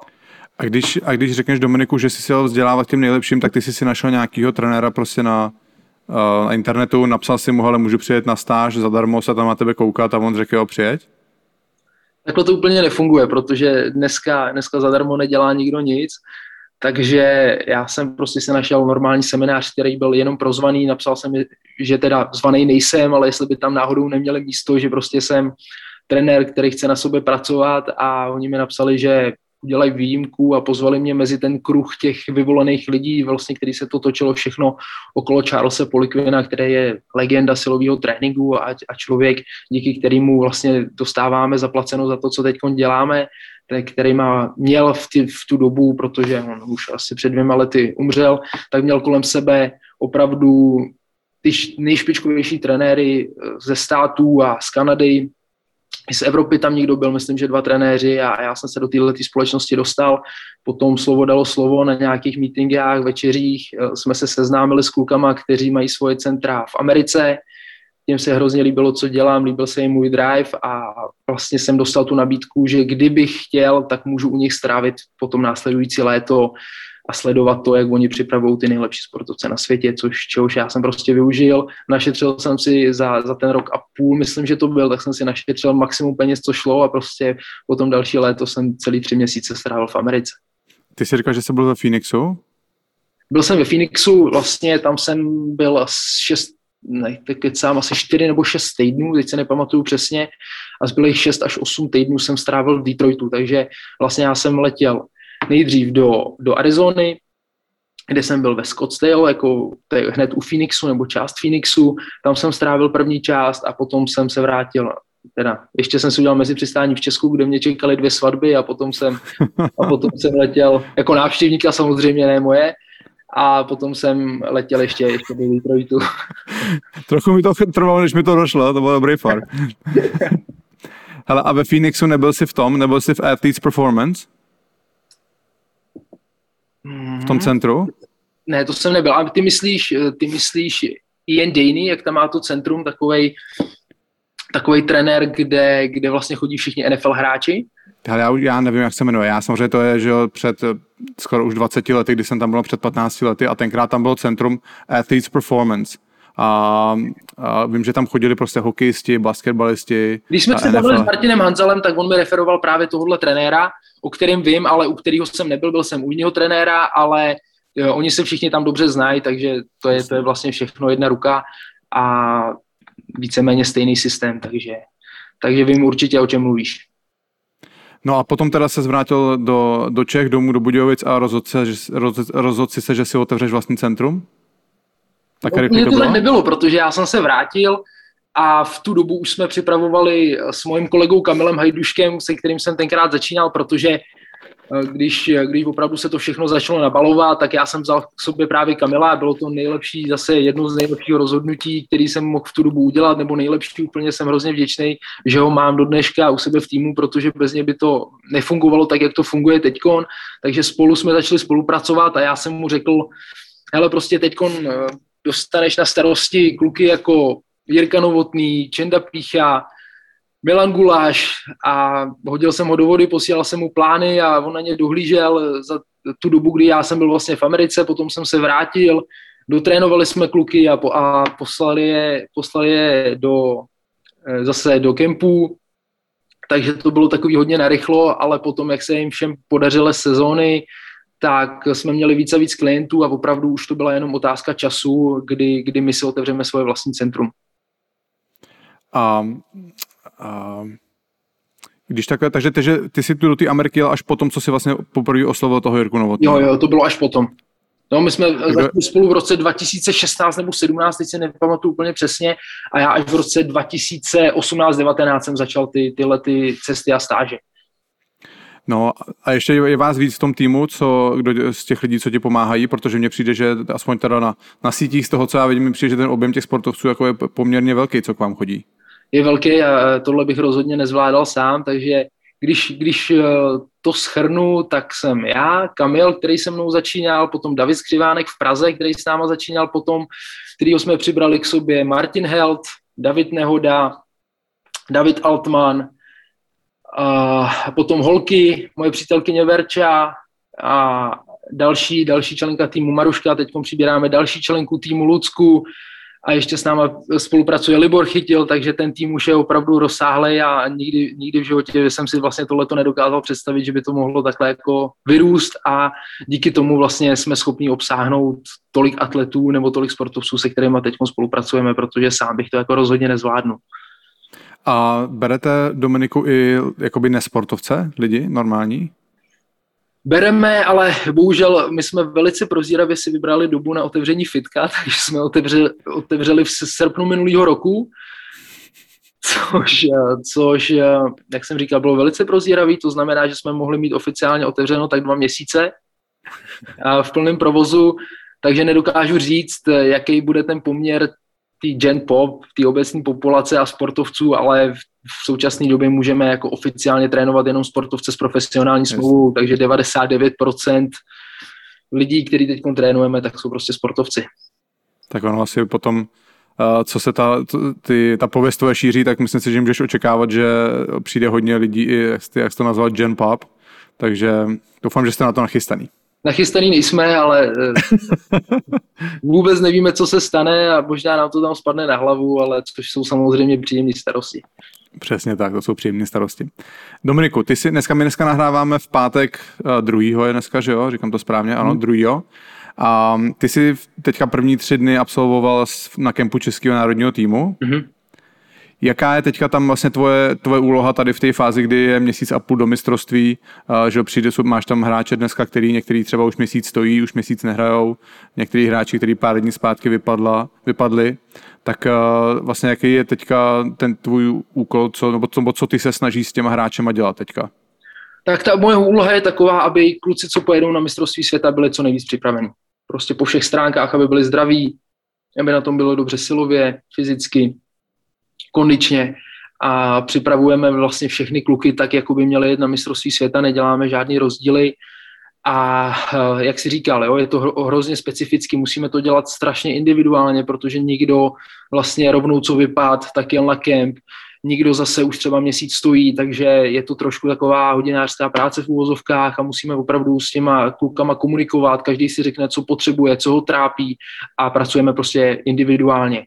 Jo, takže když někdo řekne, že má tenhle problém, pracujeme na tom, někdo řekne, že jeho limitující faktor je v současné době kondice, u někoho je to síla, takže vypracovávám ty periodizované plány na základě toho, v jaké aktuální situaci se, se ti kluci nacházejí.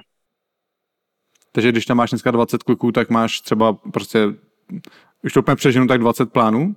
Úplně to tak není, protože spousta kluků už ví, co potřebuje. Jo? Nejsou to 18-letí kluci, kteří ještě hledají a, zkoušejí, ale, ale spousta z nich už má na sobě vyzkoušené věci, které jim fungují a samozřejmě není dostatek času na to jim do toho sahat, ani, ani prostě nechci jim do toho sahat, takže spousta kluků ví, co si můžou dovolit, eh, na čem potřebují pracovat a mají svoje plány třeba už z Ameriky nebo, nebo z Ruska a tak, ale se spoustu kluků to prostě děláme individuálně. Dominiku, a jaká je tvoje role, eh, když jsou ty běžní reprezentační srazy během sezóny? Já, já chápu teďka, že máš měsíc a půl do mistrovství, tam je to relativně prostě jednoduchý, ty potřebuješ, aby ty kluci zůstali v kondici, pokud možno ještě, ještě něco nabrali do toho mistrovství, že aby byli v eh, perfektní formě. Ale když máš ten sraz během sezóny, kdy ty kluci přijedou, já nevím, na ten na týden to je, jo, přijedou z těch svých klubů, ty, No, ty jsi, to, ty jsi to řekl dobře, že to nejsou žádný 18 letý kluci, že většina z nich ví, co má dělat. Jak, jaká vlastně je tvoje role na těch krátkých srazech? Ale já jsem si úplně říkal, tahle ta stejná otázka mi vystala do hlavy hned po tom, co jsem se dozvěděl, že tuhle tu práci budu dělat ale já jsem strašně milé překvapený z toho, jak, jak, jak mě ty kluci využívají. Říkal jsem si, co já tam budu dělat, tak to jim tam budu jenom připravovat nějaké věci a pomáhat jim tam, já nevím, nosit bendy a nakládat činky, ale ono to tak není, takže já jsem hrozně nadšený z toho, že to jsou opravdoví profíci a asi i když kluci mají svoje plány, spousta z nich ví, co má dělat, tak, tak se mě ptají, co by mohli dělat líp.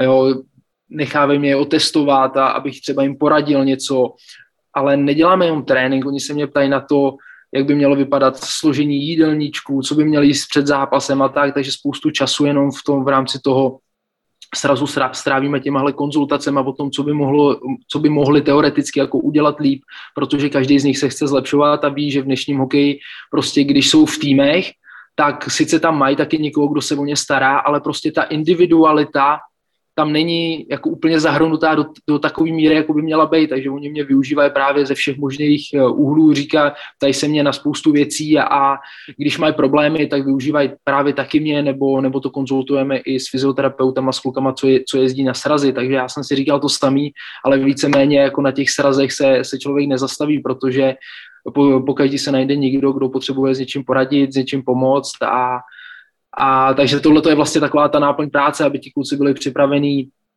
nejen na ten turnaj a na ty zápasy na tom turnaji, ale se spoustou z nich jsme v kontaktu i, i mimo ty srazy a konzultujeme spolu spoustu věcí, posíláme jim plány, říkáme si, co by prostě mohli udělat jinak, jak se stravovat před zápasem, jak zlepšit spánkovou hygienu a tak, takže ono to není jenom tak, že tam přijedeme a, a řešíme vyloženě trénink před zápasem, ale je to prostě komplexní, komplexní služba a, a komplexní spolupráce. No, teď se mi líbily dvě, dva, dvě pojmy, dva pojmy, co jsi, co, jsi zmínil, co jsi zmínil. Strava před zápasem, Dominiku, jak by podle tebe měla vypadat?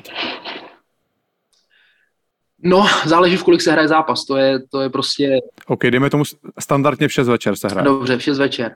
Takže zase, jo, když to mám říct úplně obecně, protože každý mu sedí něco jiného. Nikomu, nikomu sedí to, když si, když si ráno dá vajíčka a k obědu si dá prostě, já nevím, nějakou, nějakou těžší, nějaký těžší maso, nějakou svoji, svoji přílohu, která mu sedí, jo, ale mělo by to vypadat asi tak, aby se prostě ten člověk na ten zápas cítil, cítil tak, jak nejlíp, jak nejlíp umí, jak nejlíp dokáže, jo, protože je, mě, mě trošku vadí jedna věc, že se dává nějaký jakoby skripta, podle kterých by mělo být nebo se vyvěsí do kabiny a podle kterých by se měl v uvozovkách každý stravovat. Podle mě to úplně není dobrý a právě proto mě ty kluci využívají k tomu, aby jsme našli cestu k tomu, jak, jak se stravovat, aby se oni sami cítili před tím zápasem nejlíp. Takže u někoho je to tak, že, že ráno si dává ovesnou kaši, já nevím, jogurt s proteinem a s hořkou čokoládou. U někoho to vypadá tak, že mu líp sedí prostě vajíčka se šunkou a, a se sírem s pečivem. Takže já bych tě hrozně rád řekl, jak by to mělo vypadat, ale já to prostě nevím, protože opravdu s těma klukama to řešíme hrozně moc individuálně, ale, ale nejdůležitější věc je, aby prostě netrávili uh, třeba už dvě hodiny před zápasem, to znamená, aby ty jídla byly dobře stravitelné, aby, aby ti kluci byli dobře hydratovaní, to znamená, aby nejen aby vypili dostatek vody, ale aby v těle měli dostatek elektrolytů, jo, aby, aby ty, ta voda šla do, do těch buněk a nezůstávala v mimo buněčných prostorech a tak, takže, takže hydratace a e, dostatečný vytrávení s tím, že už během toho dne pozřeli dostatek makronutrientů a mikronutrientů, aby to tělo mělo z čeho brát na ten zápas. Wow, opatrně s těma termínama, začíná se mi to točit, točit hlava. No, to jsem možná trošku přepísknul teď. v pohodě, asi na srandu. A jakým způsobem se do těla dostávají elektrolyty? Tak elektrolytů máme šest, sodík, draslík, eh, magnézium nebo hořčík, chlor, vápník, fosfor a ty jsou hrozně důležitý v přenosech nervových vzruchů, to znamená, jak mezi sebou buňky komunikují a tak. A je rozdíl, jestli se voda drží uvnitř těch buněk, to znamená, že tělo z toho může maximálně těžit, když to úplně jakoby eh, zjednoduším, nebo jestli se voda drží mimo buňky. A to je rozdíl, jestli někdo pije vodu a jenom vodu, protože ta nás sice zavodní, ale nedostaneme tu vodu tam, kam potřebujeme, to znamená do buněk. Takže my musíme zajistit, aby ti kluci měli dostatek hořčíků, draslíků, sodíků a dalších těchto těch stopových prvků. A řešíš to pomocí suplementů nebo, jo, nebo stra, suplementů? suplementů to je jakoby nejefektivnější cesta, protože kdyby si měl každý ještě hlídat, aby ve stravě přijal dostatek sodíků, hořčíků, vápníků, tak prostě je to ti kluci už by nemysleli na nic jiného, takže my se to snažíme co nejvíc zjednodušit a právě k tomuhle slouží ty doplňky stravy, aby, aby prostě kluci to měli co možná nejjednodušší, protože už toho takhle má jakoby v sezóně hrozně moc na svých bedrech, plus jako neberu vůbec to, jak je to na ně psychicky náročný, jako fyzicky teď ještě v té covidové situaci, jak kdyby ještě všichni měli myslet na to, co sníst, aby dostali ten dostatek jako mikronutrientů do těla, tak to prostě nejde, takže tohle to řešíme prostřednictvím těch doplňků stravy.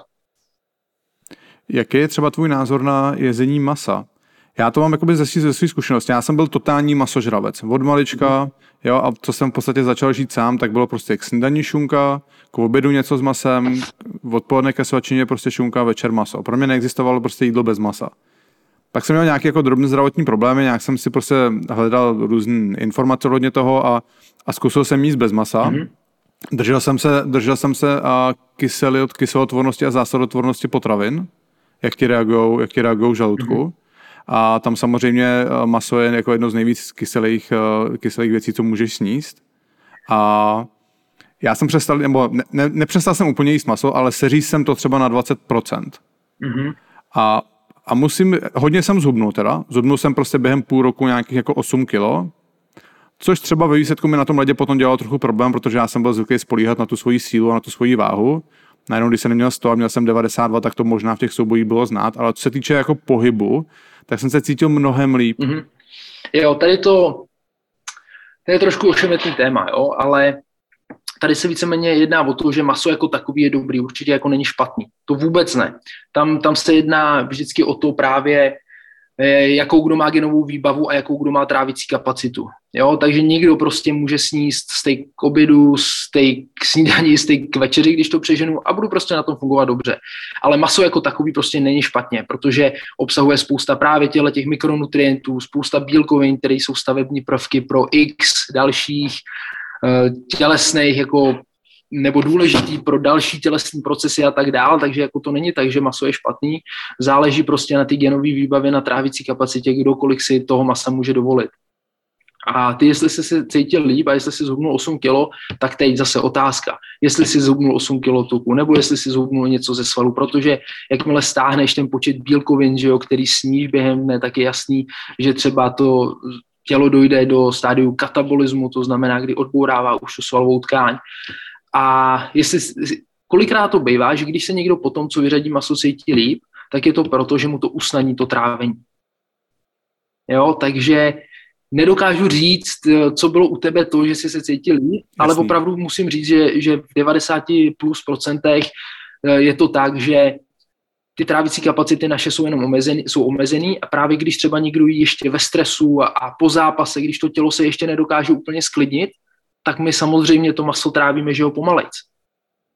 Tak to, že se cítil jakoby lehčeji v úvozovkách, tak může být právě jako schoda všech těchto těch eh, okolností, o kterých jsem tady teď mluvil, ale vůbec bych jako maso nehodnotil tak, jako že je špatně, to určitě ne, je prostě pro potřebný pro sportovní výkon a, a kdybych si měl vybrat mezi dvěma možnostma výkon bez masa nebo výkon s masem, tak jednoznačně volím druhou možnost eh, výkon s masem. OK. A ty jsi ještě zmínil před chvílí termín spánková hygiena. Hmm. Co přesně to, Dominiku, znamená? Spánková hygiena je termín, který eh, používám často, protože zjišťuju nebo zjišťujeme s týmem, že 90% kluků prostě nespí dobře. A nejde o to, že nespíš 8 nebo 9 hodin, jde o to, že ta kvalita toho spánku je drasticky narušená vzhledem k tomu prostě, že jsou zápasy ve večerních hodinách, v odpoledních hodinách, že jo, kolikrát si se setkal s tím, že kluci po ti, ti řeknou, hele, já jsem prostě koukal do dvou, do tří ráno do stropu, protože jsem byl tak vyhypovaný z toho zápasu, že jsem se nemohl uklidnit, takže my se snažíme nastavit tu spánkovou hygienu tak, aby, aby docházelo prostě ke správným regeneračním procesům, jak fyzickým, tak psychickým, u každého nastavujeme nějaké rituály, které pomůžou k tomu, aby ta kvalita spánku byla lepší. To znamená, že říkáme klukům, co by měli dělat před spaním, proč by se neměli koukat do mobilu, proč by měli se, se vyvarovat třeba modrýmu záření, uh, jo, proč by neměli jíst třeba maso hodinu před spaním, právě to, co, o čem jsme se tady bavili, protože když tělo tráví, tak samozřejmě nemůže se dostat do hlubokého spánku, kde probíhá nej, nejvíc té fyzické regenerace a tak dál, takže nebo když kluci cestují, mají jetlag primárně v Rusku, že jo, nebo v Americe, cestují přes časový pásma, tak co dělat v případě, že přiletíte domů ve tři ráno nebo ve 12 večer a máte dvouhodinový časový posun, tak co udělat k tomu, aby se zase ten biorytmus přirozený obnovil co nejrychleji, jaký techniky k tomu použít, jaký zase doplňky stravy k tomu použít a, a tak, takže je to hodně, zase hodně komplexní téma, ale jak říkám, je to prostě nedílnou součástí každé spolupráce s každým hráčem, co děláme. No a když teda řekneš, když jdeme tomu teda tady ty hráče v Rusku, přeletí, prostě mají dvě hodiny časový posun, přiletí ve dvě ráno, jdou spát, ty říkáš, eh, že jim radíš, co mají dělat, aby se ten jejich biorytmus jako co nejdřív narovnal, hmm. tak co třeba mají v, tady v tom případě dělat? Takže jim říkáme třeba proč by neměli už jít v letadle, že by, že by to poslední jídlo mělo být předtím, než nastoupí do letadla. A proč by neměli třeba v tom letadle spát, co se stane, když se dostanou do hlubokého spánku v tom letadle a zbudí se potom prostě rozsekaný plně, jo, když to znáš, když, když prostě usneš na dvě hodiny nebo na hodinu třeba, tak jak se, v jakém stavu se probudíš, co mají dělat po tom příletu, proč by si měli nasadit třeba brýle, který blokují to modré světlo, aby, aby jakoby tělo nedostávalo signál, že je den, ale že je pořád noc. Jo, co, eh, jaký suplementy, jaký doplňky stravy by si měli dát předtím, než si budou lehnout, aby se uklidnilo to tělo, aby se uklidnila hlava a, a aby tělo produkovalo ty spánkové hormony, takže, takže takhle nějak to vypadá. No. Trochu, si, pře- trochu mě mrzí, že si nefungoval ještě, když jsem hrál já, Dominiku, třeba bych dal po dva goly víc za sezónu vždycky. to jsem o tom přesvědčen. Um, Dominiku, a s kým teda ještě, ty už si pár hráčů jmenoval, s kým ještě spolupracuješ teďka? Nebo Já ne, vždycky hrozně nerad jmenuju, protože se mi stává, že vždycky na někoho zapomenu a ten mi to samozřejmě hned vymlátí o hlavu, jo, takže, takže to je jasný, takže když se pokusím jako vyjmenovat třeba chronologicky ty, ty hráče, se kterými jsme začali spolupracovat, takže Jirka Novotný, Petr Kláča, Milan Guláš, Roman Vil, Honza Růžička, Šimon Hrubec, Ruda Novotný, Jirka Smejkal, Lukáš Vopelka, já, jak říkám, opravdu bych strašně, eh, Radan Lenz, Petr, Petr Kudítek, Jo, to jsou hráči, prostě, na který bych hrozně nerad zapomenul a proto, protože je prostě pro nás čest a je s nimi radost spolupracovat, protože jak se změnilo to, jak o sebe hráči pečují, jak, eh, jak ví, kolik, kolik prostě peněz do sebe investují, kolik úsilí do sebe investují a času, to je prostě neuvěřitelný a v tomhle tom vidím obrovskou změnu prostě od před, co se dělo před několika lety a co se děje teď. Protože ta hra se tak, tak strašně vyvíjí, že, že maličkosti hrajou roli v tom, jestli dostaneš smlouvu někde venku nebo ne a, a ti kluci si to moc dobře uvědomují a dělají všechno pro to, aby prostě toho dosáhli. A jakým způsobem ty s těma klukama pracuješ? Protože já se asi úplně nedo, no, myslím si, že se asi neděje to, že ty kluci nejedou na, na dva měsíce v létě do Budějovic a, a, a jsou tam s tebou Ale možná se, možná se budeš divit, ale i to se děje.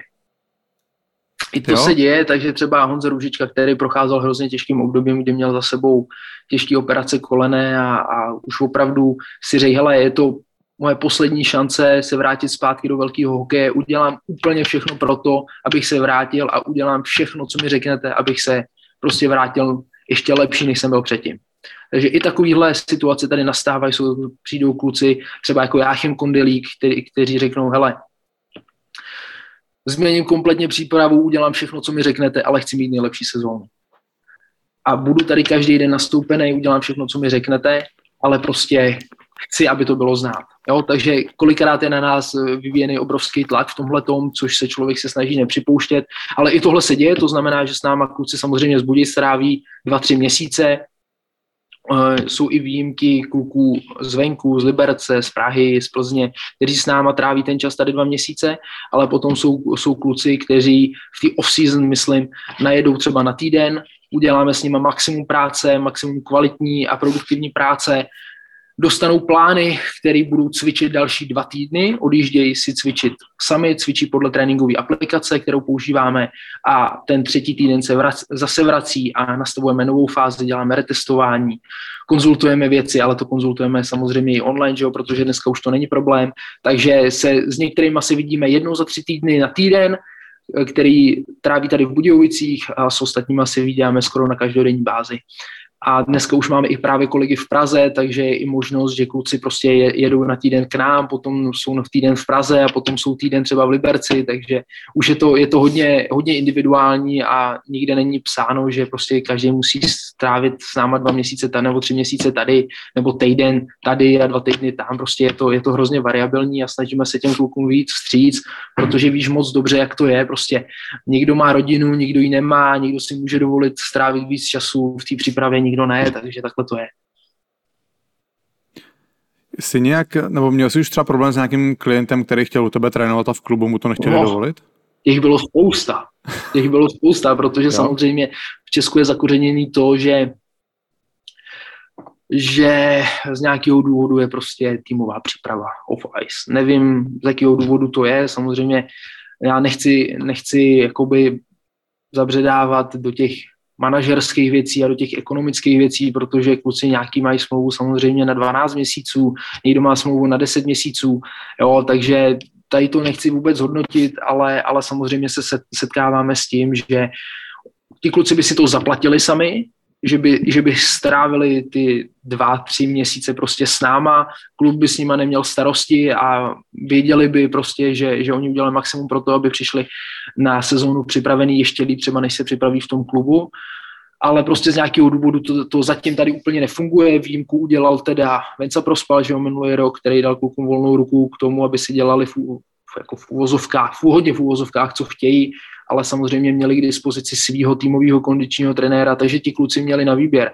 A to já osobně si myslím, že je nejlepší var, možná varianta, protože kdo třeba nemá peníze, nemůže si to dovolit nebo nechce řešit nic jiného, tak bude trávit to léto s tím týmovým trenérem, ale kdo chce, kdo má ty možnosti, tak by měl podle mě dostat možnost si to dělat podle sebe a trávit to, to léto s nejlepším vědomím a svědomím. A zase potom protiargument je takový, že no jo, ale co když by si ty hráči nepřipravili, co když prostě jsou hráči, kteří přijdou nepřipravení. Ano, samozřejmě jsou hráči, kteří přijdou nepřipravení, ale to jsou většinou hráči, kteří jsou tak geniální, že to na nich prostě znát nebude. To je, to, je, to je jedna věc a druhá věc je, že dneska, jak jsme se už o tom bavili, nebo jak jsme zmiňovali, ten hokej se tak strašně posunul, že kdo nebude pracovat, tak prostě ne, nebude mít šanci nějak uspět. No a teď ještě, promiň, promiň, Kubi, že tě přerušuju, ještě, ještě Nepověd. kluci, co s náma spolupracují, tak jsou třeba David Tomášek, Čenda Pícha, jo, protože ty bych hrozně rád opomenul, protože třeba David Tomášek, který jak, jaký udělal jako raketový posun v tom všem, jako v, na čem spolu děláme, tak to je úplně jako neuvěřitelné. No tak je, když, když mu ty jména, který jsi vyjmenoval, tak jenom když jako spatra, že, tak samozřejmě Milan Gulaš to asi nemá cenu ani řešit.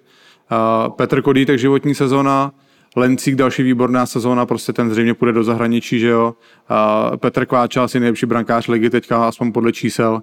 Honza Ružička, jako to, když jsem viděl po dvou sezónách, kdy skoro nechytal, jakým způsobem chytal proti Pardubicím s takovou jistotou v, ve čtvrtfinále, tak je tohle samo o sobě, že jo, David Tomášek, výborná sezóna. Uh, Čenda Pícha prostě po, že jo, bylo to, byly tam otazníky, jestli dokáže to z té první ligy přenést do extraligy, že jo. Tu, tu Hrubec. Šimon Hrubec, prostě, tak to, to samo o sobě je docela slušná reklama, jakoby, že už bych si dokázal představit, že dneska, když ten hráč přijde za vedením, hele, je rozdíl, když tam přijde a řekne, hele, já si chci trénovat sám, tak to je takový, jako no, ty vole, budeš něco dělat, a druhá, ale myslím si, že už úplně jinak bude působit, hele, když tam přijde a řekne, hele, já budu trénovat tam s Dominikem v Budějovicích. Hmm. A... Jo, samozřejmě, asi, asi máš pravdu v tomhle ale proto to, proto to děláme, aby prostě na konci roku jsme si mohli s těma klukama sednout a zhodnotit tu sezónu tak, jako že opravdu byla ta nejlepší v jejich životě, že byla průlomová. Samozřejmě v tom hokeji je to kolektivní sport, záleží to na x faktorech, že jo? samozřejmě Roman byl měl taky fantastickou sezónu, že jo? v Čeljabinsku a další a další, takže tohle my, chce, tohle my chceme dosáhnout a to nám dělá tu největší radost, když potom dostaneme od těch kluků zpětnou vazbu, jakože opravdu se cítili skvěle. Třeba nikomu to nevyjde tak, jak, jak si představoval, ale může to být souhra jako x dalších faktorů, že se třeba nedaří týmu a tak dále. Jo. Takže, takže tohle to je prostě náš, náš největší cíl, aby, aby ti kluci po sezóně přišli, poděkovali nám a řekli, ano, takhle jsem si to představoval a cítil jsem se skvěle, byla to výborná sezóna. No, tak možná se tak plno dostáváme k tomu, k těm klasickým letním přípravám v klubu. Mě zajímá jedna věc, Dominiku, jaký si myslíš, že by měl být ten jako posezónní rytmus, že skončí ti sezóna někdy, prostě dejme tomu v dubnu, ti skončí sezóna a tady u nás je to nastaven takže se, že květen, července trénuje na suchu, červenec jsou nějaký dva, tři týdny volno a na konci července se jde na let a trénuje se víceméně dva měsíce, než začne, než začne extraliga. Jaký podle tebe by ten rytmus měl být po sezóně? Víš co, já vůbec nechápu princip toho, že se třeba čtyři nebo pět týdnů trénuje a pak se dostane tři týdny volno. A to prostě už jenom z logického hlediska to vůbec nedává smysl.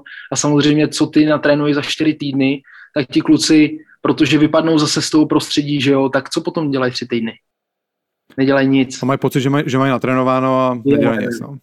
no ale to, to takhle nefunguje, ta fyziologie je trošku jiná, takže takže já, tak, tenhle ten model prostě je za mě absolutně absolutně neproduktivní, je to, je to prostě ztráta času, ať si každý říká, co chce, tak to tak je. A kluci by měli určitě po sezóně dostat nějaký čas na, na to, aby se zotavili, aby se zregenerovali, aby zase dostali chuť do toho hokeje, ale přece když, když ty vypadneš na dva měsíce z toho týmu, že jo, z toho prostředí, tak potom tam přijedeš a máš daleko větší chuť, těšíš se na ty kluky, těšíš se na to prostředí, ale když tě tam drží vlastně i celý ty tři měsíce třeba té přípravy, tak potom, co je, co je vlastně vyústění té sezóny, že ty začínáš tu sezónu v úplných úvozovkách, jako když to řeknu úplně naplno, tak ve sračkách. Protože spousta kluků říká, hele, my jsme začínali sezónu a já byl, byl první dva měsíce úplně uvařený. Já jsem nemohl hrát.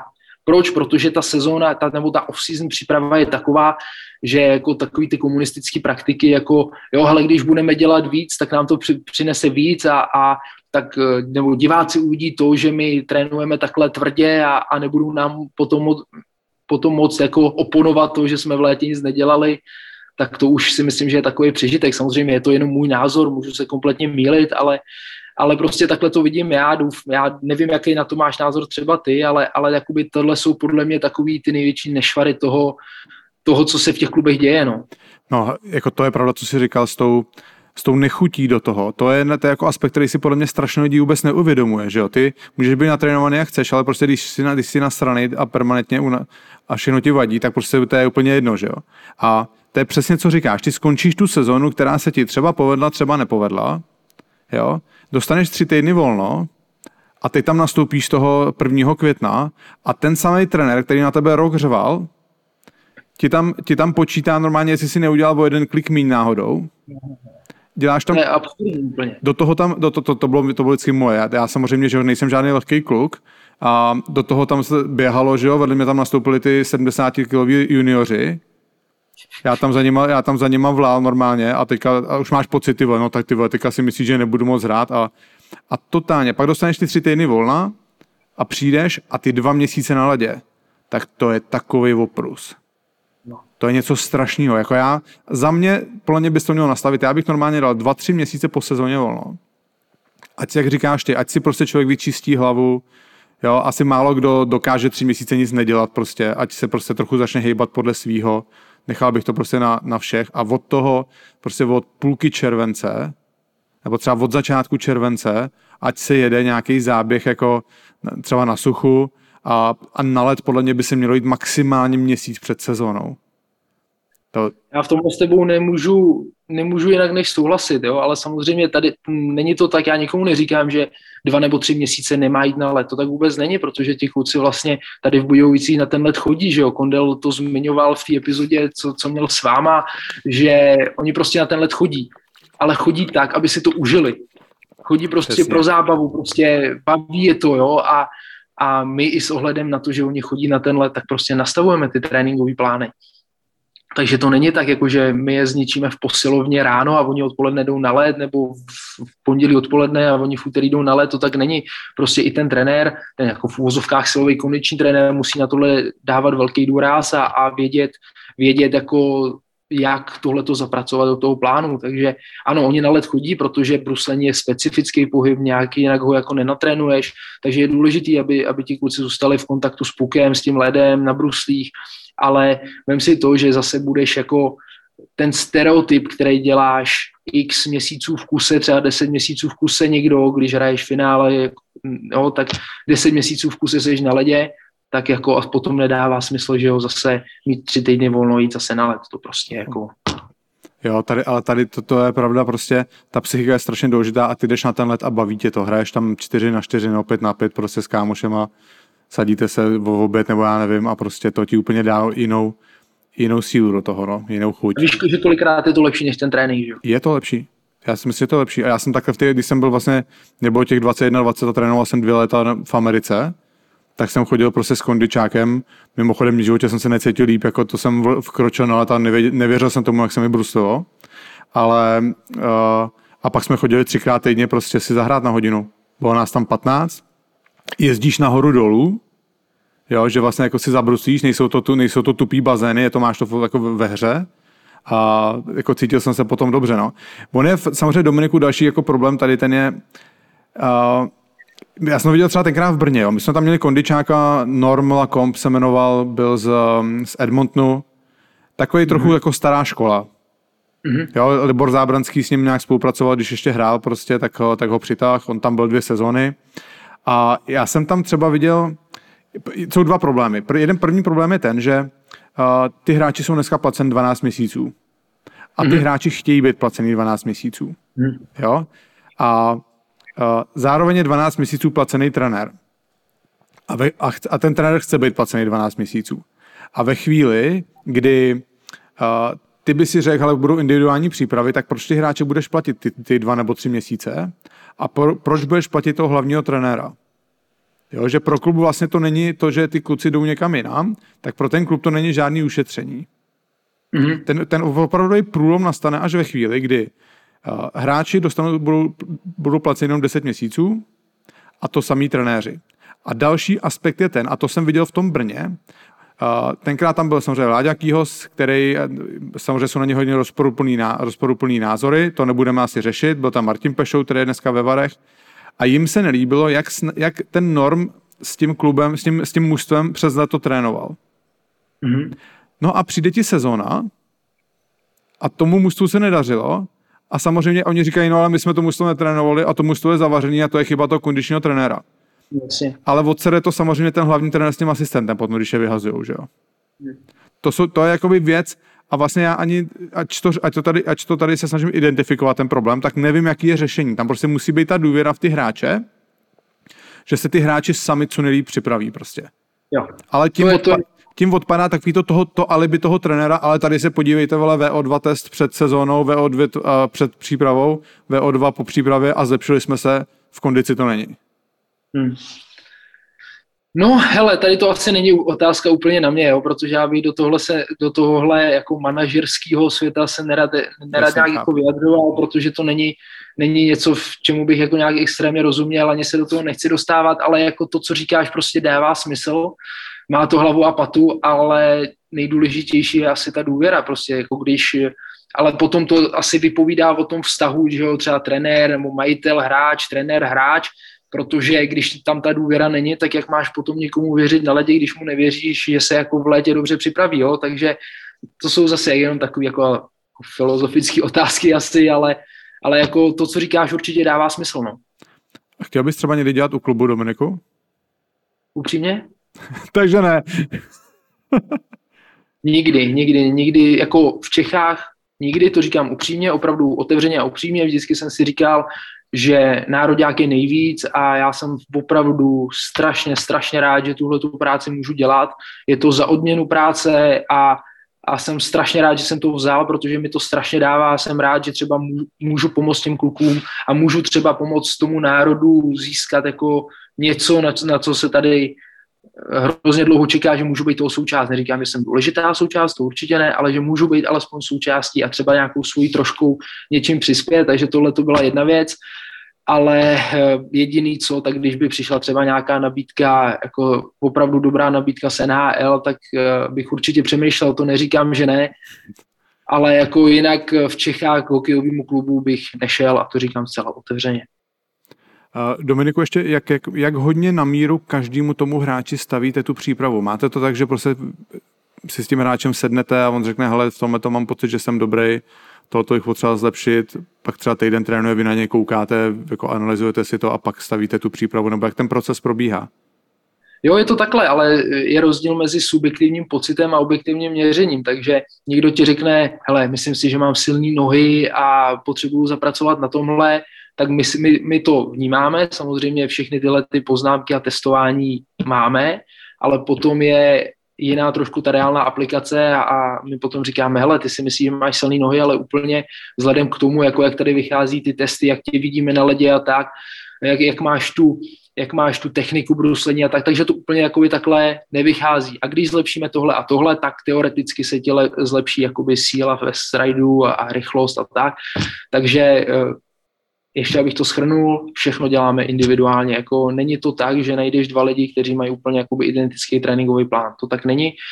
A všechno to záleží na tom, eh, samozřejmě, jak se hráč cítí, co je jeho cíl, protože my jsme jenom takový jako v úvozovkách, když to řeknu, lopaty, který dělají to, co, co ty, čeho ty hráči chtějí dosáhnout, ale ty hráče nám musí zase věřit v tom procesu, jako co děláme a musí se s tím trošku stotožnit, takže naštěstí jsem se teda nesetkal, že by mi někdo řekl, hele, prostě já tohle dělat nebudu, nebo nechci to dělat, ale snažíme se opravdu každému víc vstříc, aby jsme zlepšili to, co on chce ale zároveň máme třeba spoustu věcí trošku odlišný názor, samozřejmě profesní trošku jiný názor, ale všechno to konzultujeme a rozhodně nikomu neříkáme, tak teď tady musíš dělat tohleto, i když tě to nebaví, nebo třeba ti to nedává smysl. To určitě takhle není, všechno je to o, komunikaci a když se potom budeš ptát kluků, kteří s náma spolupracují, tak to takhle prostě je. Dneska už se to jinak ani podle mého názoru nedá dělat.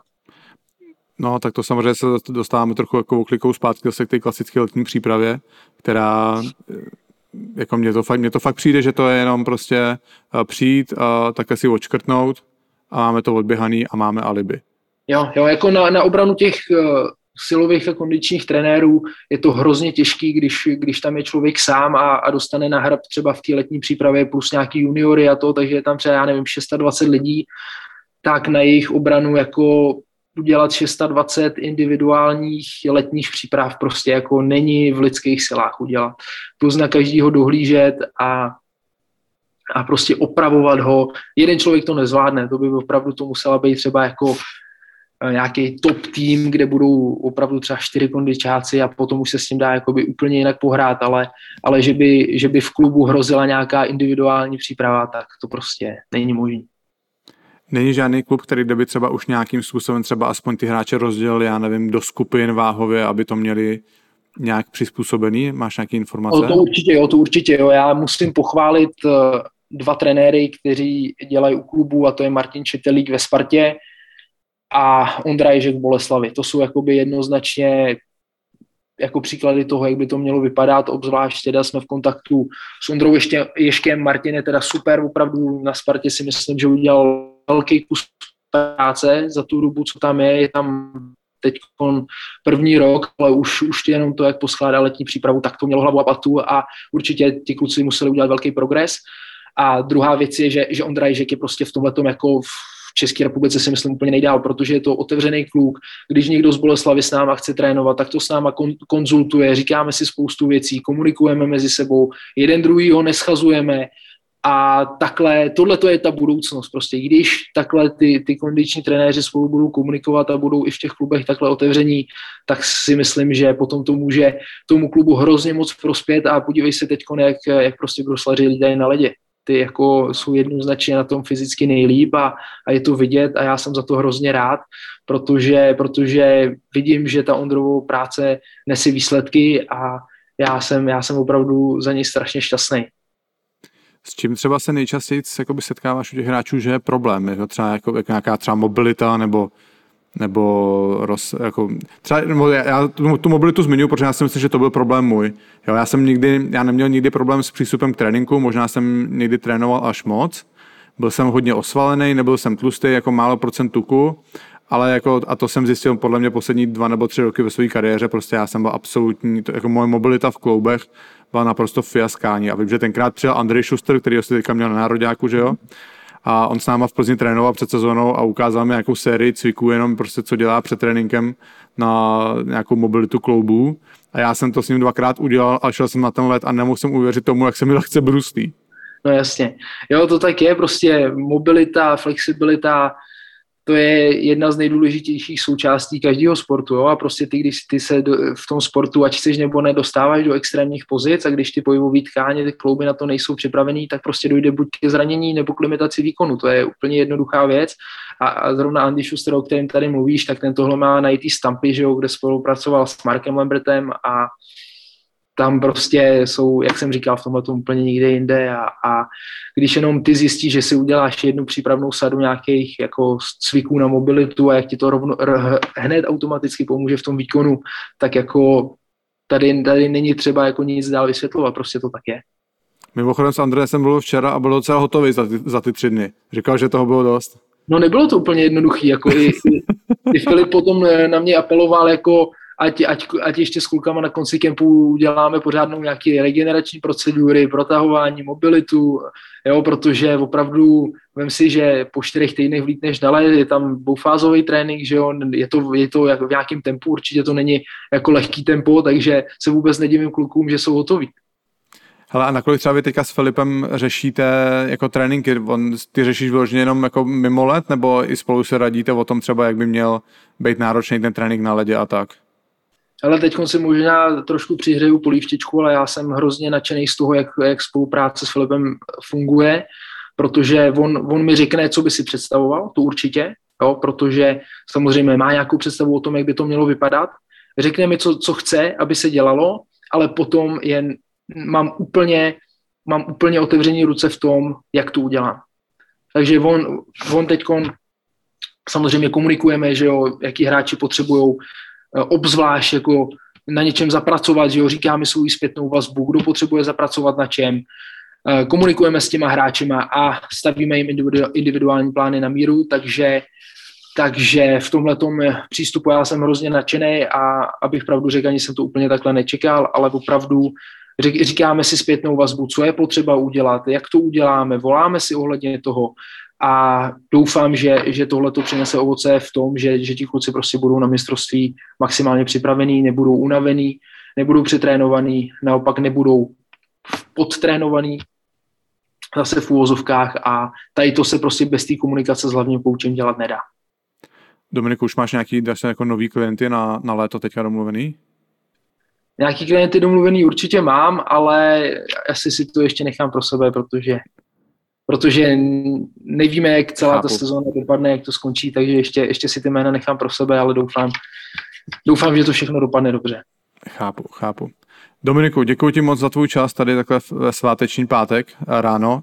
A moc zajímavý povídání, myslím si, že si nebavíme naposled, myslím si, že určitě můžeme to někdy zopakovat, protože je vidět, že jsi člověk na svém místě a že víš, o čem, o čem mluvíš, takže ještě jednou ti děkuji a držím palce, ať ti všechno šlape, ať vám hlavně brzo otevřu tu posilovnu. Nebo Díky to, to centrum. Já, já děkuji za pozvání, opravdu si vážím toho, že jsem tady mohl být. To my si vážíme to, že se byl tady ty. Přestaneme si skákat ty šipky do prdele a půjdeme. Dominiku, děkuji. Dominiku, díky moc, měj se, ať se daří. Já děkuji, měj se, ahoj, ahoj. Čau, čau. čau.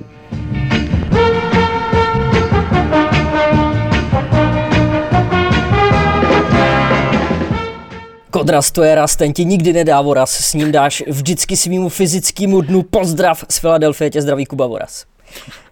Dě, děkujeme Dominikovi Kodrasovi za jeho čas a skvělý povídání. Kubo, kde máš ty svaly konečně? Pod mikinou ličí. Dneska ráno ty vole jsem měl, jsem měl kvalt 150 kliků, jak nic, nemá sfoknutý jak svíčka. ale s, s, tím, s tím břichem musím něco dělat. No, ráno je to docela dobrý, ale večer to je vždycky bída. No. A ty jsi dělal kliky? Cože? Ty jsi dělal kliky? Kliky, no. Stopade? Stopade. Já vím, že se to, já vím, že se to nezdá jako moc, jo, ale udělej to během jako 10 minut 150 kliků. To Co potom? Trochu se klepeš. V zrcadle pak vypadám dost dobře, pěkně dalších pět minut. Ty vole.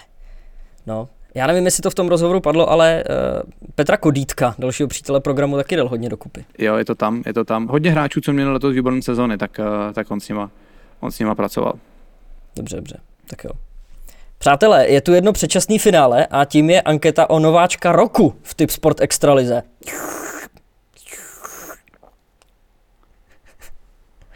Já nevím, jestli jsem se do toho trefil, protože oni se ty audia vždycky tak jako ro- ro- rozlezou. Grep, jo, ježiši. Grep já nesnáším. Z Voltra. Je to hořký, viď? Já to mám rád. Ty vole. No, no nic, no. Hele, to finále vonováčka Extraligy jsou tam tři hráči, který si to rozdají o titul. Je tam obránce, který v Karlových Varech hostoval z Komety, Libor Zábranský mladší. To mladší snad ani nemusím dodávat už, ne, to je úplně jasný. A dva plzeňáci, Obránce David Jiříček a útočník Filip Přikryl. No a když vezmeme v úvahu, že stejný počet bodů jako Přikryl získal další Indián, brankář Dominik Pavlát, nicméně ale kvůli podrobnějším rozhodovacím aspektům se do finálové trojky nedostal nakonec, tak stejně ale můžeme otevřít to téma, o kterém jsme tady už několikrát hovořili, že Plzeň to prostě s mladýma hráčema umí a nebojí se jim dát šanci. Dlouho jsme o Plzni nemluvili hezky, tak si musíme napravit reputaci, Jakube, pojď. No, já to zase stočím na to, o čem chci mluvit já, Richarde. já budu napravovat reputaci sám sobě. Takže, neříkal jsem Richarde tady, že Filip Přikryl bude mít výbornou sezónu. Já vím, já vím samozřejmě, že tenhle ten můj úsudek byl hodně odvozený od toho, že chodí do Voltra a že se tam, že tam pije kafíčka, že se tam dává dortíčky. Ale prostě řekl jsem to, to mi nikdo nemůže odpárat, odpárat. Takže vy všichni, co si tady děláte srandu z mých typů, tak si tohoto zapamatujte. To jsem typoval já. A navrh, co jsem vám říkal někdy ty krabe v srpnu, sledujte Davida Jiříčka. Bom, tady to máte. Takže kdybyste ještě něco potřebovali vědět, napište mi na, na Instagram. Ale ne všichni, prosím, protože nemám čas odepisovat. Eh, já čas mám. Mě můžete psát. Mě můžete psát, pište mi. Eh, hele, máte ve Voltrovi i rozvoz? Nerozvážíme. Ty vole. Nerozvá... Jak se mám dostat k těm koblihám s tím slaným karamelem? Jinak? Je to strašně, je to strašně těžký logisticky. Hmm. A potom a taky, a taky nevíš, jak se v jakém stavu se to k těm lidem, lidem dostane potom a to je, může to být nakonec horší než lepší. Zase to taky dobrá reklama, prostě jezděte do Plzně. No. Přesně asi. Sightseeing Walter Tour. Tak pojď. Není to tak dávno, co? Pojď. Jsem čekal tak dlouho, než jsme začali mluvit oba dva dohromady. Jak se směje za tím mikrofonem. Ale není to tak dávno, co jste si chválili hokejový kvíz s chodící encyklopedií Honzovou Molkou. A nebavilo to jenom vás, jako upřímně to teda spíš bavilo především hlavního aktéra, protože měl pocit, že to byla jenom taková rozehřívačka. Tak jsme mu ještě dali šanci potvrdit, že to první kolo v rámci jeho rozhovoru nebyla žádná náhoda. Uh, Richarde, abych držel nit, budu se kam mluvit o tom, o čem chci mluvit já. Vrátím se ještě k těm, k těm nováčkům. Já myslel k, těm, k tomu slanému karamelu. uh, myslím si, že se ode mě asi očekávalo, že bych měl typnout, kdo to vyhraje, že jo? Uh, To, možná. no. Jo. Tak já jsem to tam nechal unést tím, že jsem něco trefil konečně, takže jsem si to tam chtěl dostatečně prodat. Každopádně můj tip je ten, že toho nováčka roku vyhraje Libor Zábranský, který, teďka budu mluvit dlouho, aby si to tady hezky, hezky mohl vyhledat, který jako mladý obránce byl nečekaně produktivní, nejde mi mluvit a psát v jednu ve stejnou chvíli. A Uh, já říkám David Jiříček. ty říkáš David Jiříček, OK. Uvidíme. A já si myslím, že, t- že vyhrál Libor Zábranský, protože na takové mladého obránce eh, 7 gólů je mu 20 let. A teď mu teda bude 21, tak i tak prostě na mladého obránce eh, 7 gólů je hodně a myslím si, že vyhraje on. K Honzovi Homolkovi jdeme na ten kvíz teda. Uh, Honza byl smutný, že ten kvíz byl strašně krátký na konci té epizody, kde byl on, takže jsme se domluvili, že uděláme tady uh, pokračování toho kvízu. Malinko jsme se snažili to přitížit a myslím si, že sami uvidíte, že jak ho tady Richard nazval chodící encyklopedii, tak to Honza fakt je. Je to masakr, co si všechno pamatuje a můžete to tady sami posoudit. Takže tady je hokejový kvíz s Honzou Homolkou.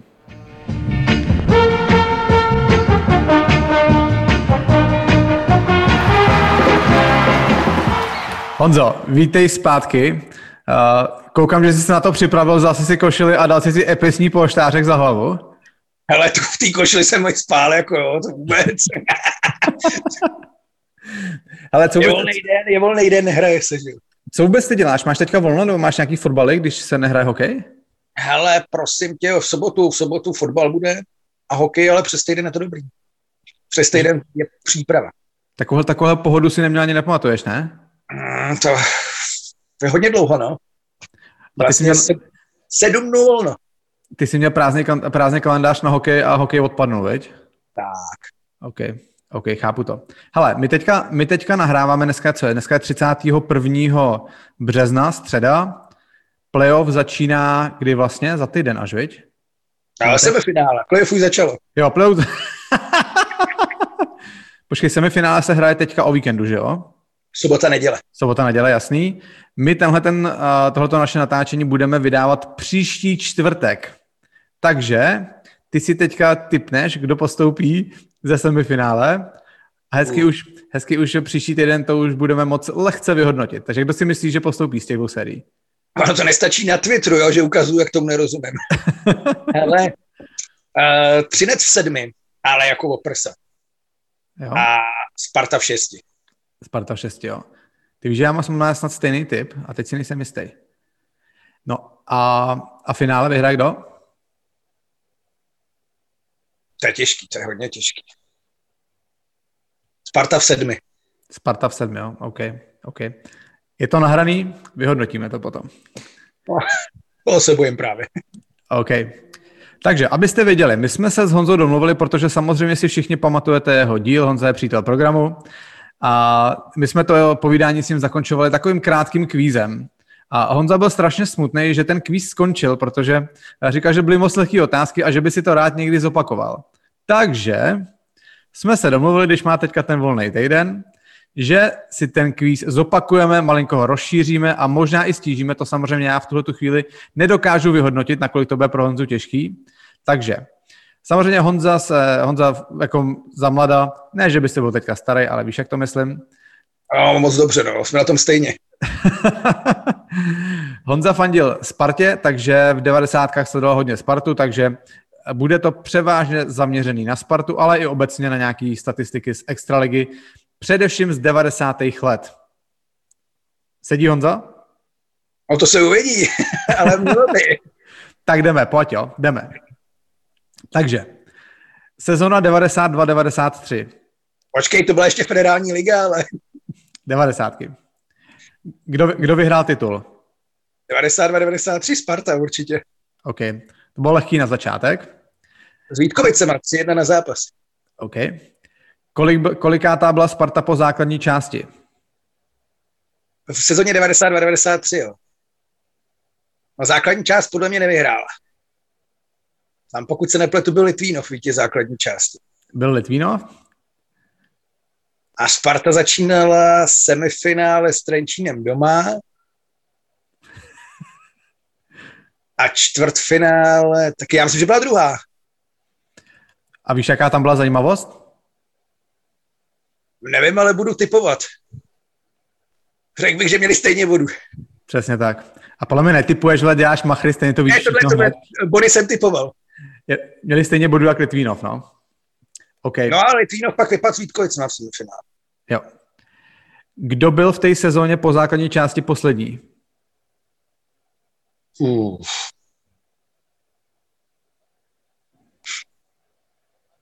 A nám se ale vlastně končila Československá táž, Československá liga.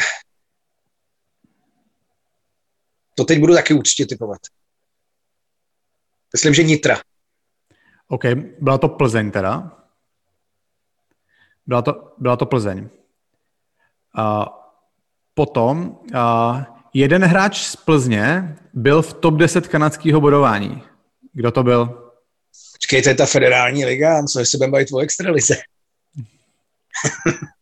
Kdo to mohl být 92, 93?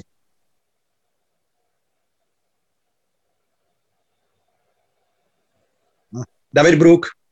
Přesně tak. David Brook, 40 zápasů, 47 bodů, 33 gólů teda v posledním mužstvu, 33 kousků. Slušná nálož. Pak šel na Spartu, myslím, ne? Eh, 94 v létě. No, takže o rok, o rok, o rok později.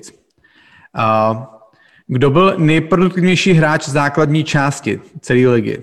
Zase 92, 93. jo. Furt jsme v tom jednom roce. Tři, čtyři už bych asi věděl, ale dva, tři. Nejproduktivnější nováček byl David Výborný určitě. No, tak víš, Počkej, počkej, musím si to... Jo, no. Teď budu, budu typovat, ale Žigbun Pálfy. kousek vedle. Pálfe by to zřejmě vyhrál, kdyby měl odehrané všechny zápasy.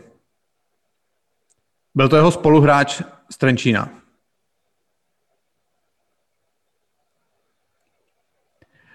OK. Chceš někoho typnout, nebo tě nebudu trápit? Já budu typovat asi určitě. S ním tehdy hrál, to trénoval starý pan Hosa, tak Ten, ten hráč, myslím si, že hrá pak v Třinci. Bráňo Jánoš. OK. A 40, 40 zápasů, 66 bodů. Pálfi měl 32 zápasů, 57 bodů. Tam možná by ho, možná by ho předběh, kdyby to odehrál všechno. OK. A Sparta teda vyhrála titul v tom roce. Kdo byl nej, nejproduktiv, nejproduktivnější hráč Sparty v playoff?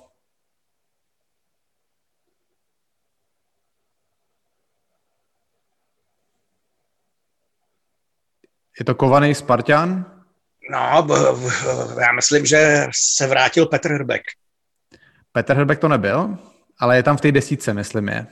No, byl Hrbek, Petrovka, Kastner, určitě někdo z nich, podle mě asi.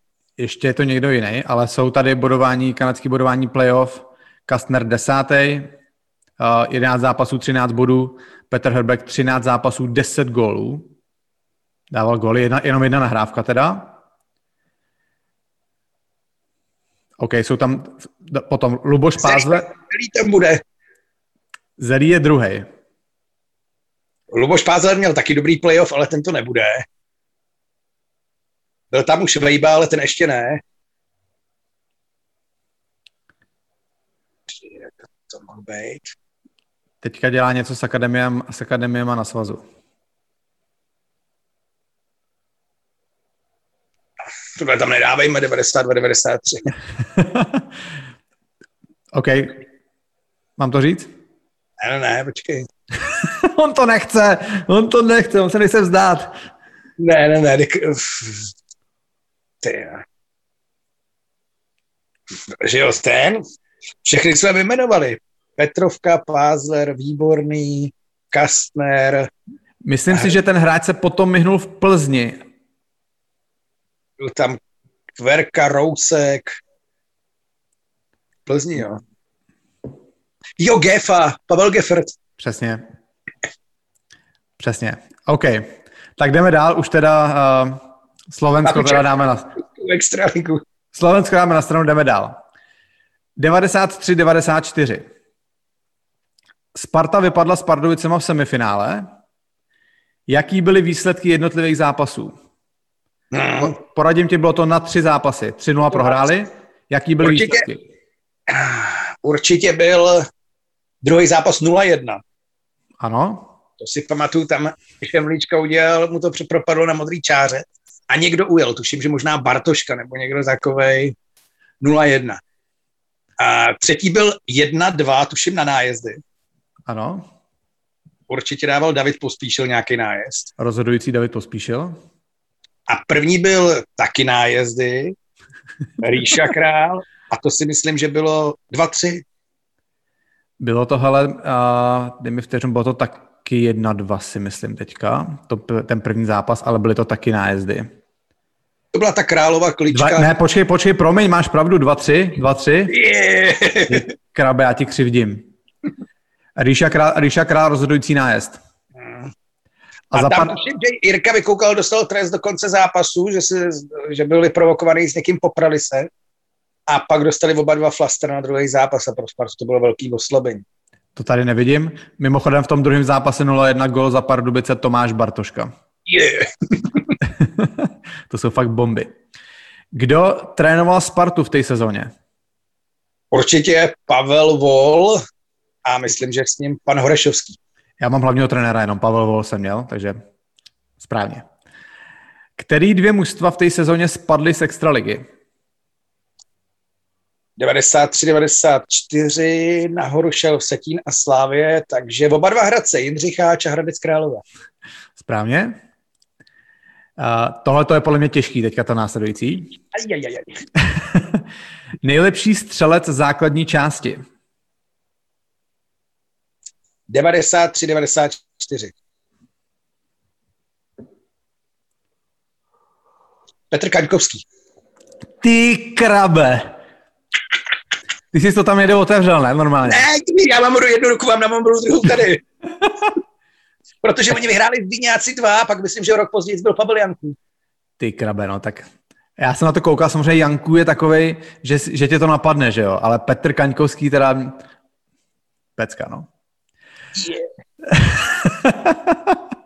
Ty zase budeš za, za 10 minut, až budeme končit křičet, že chceš ještě.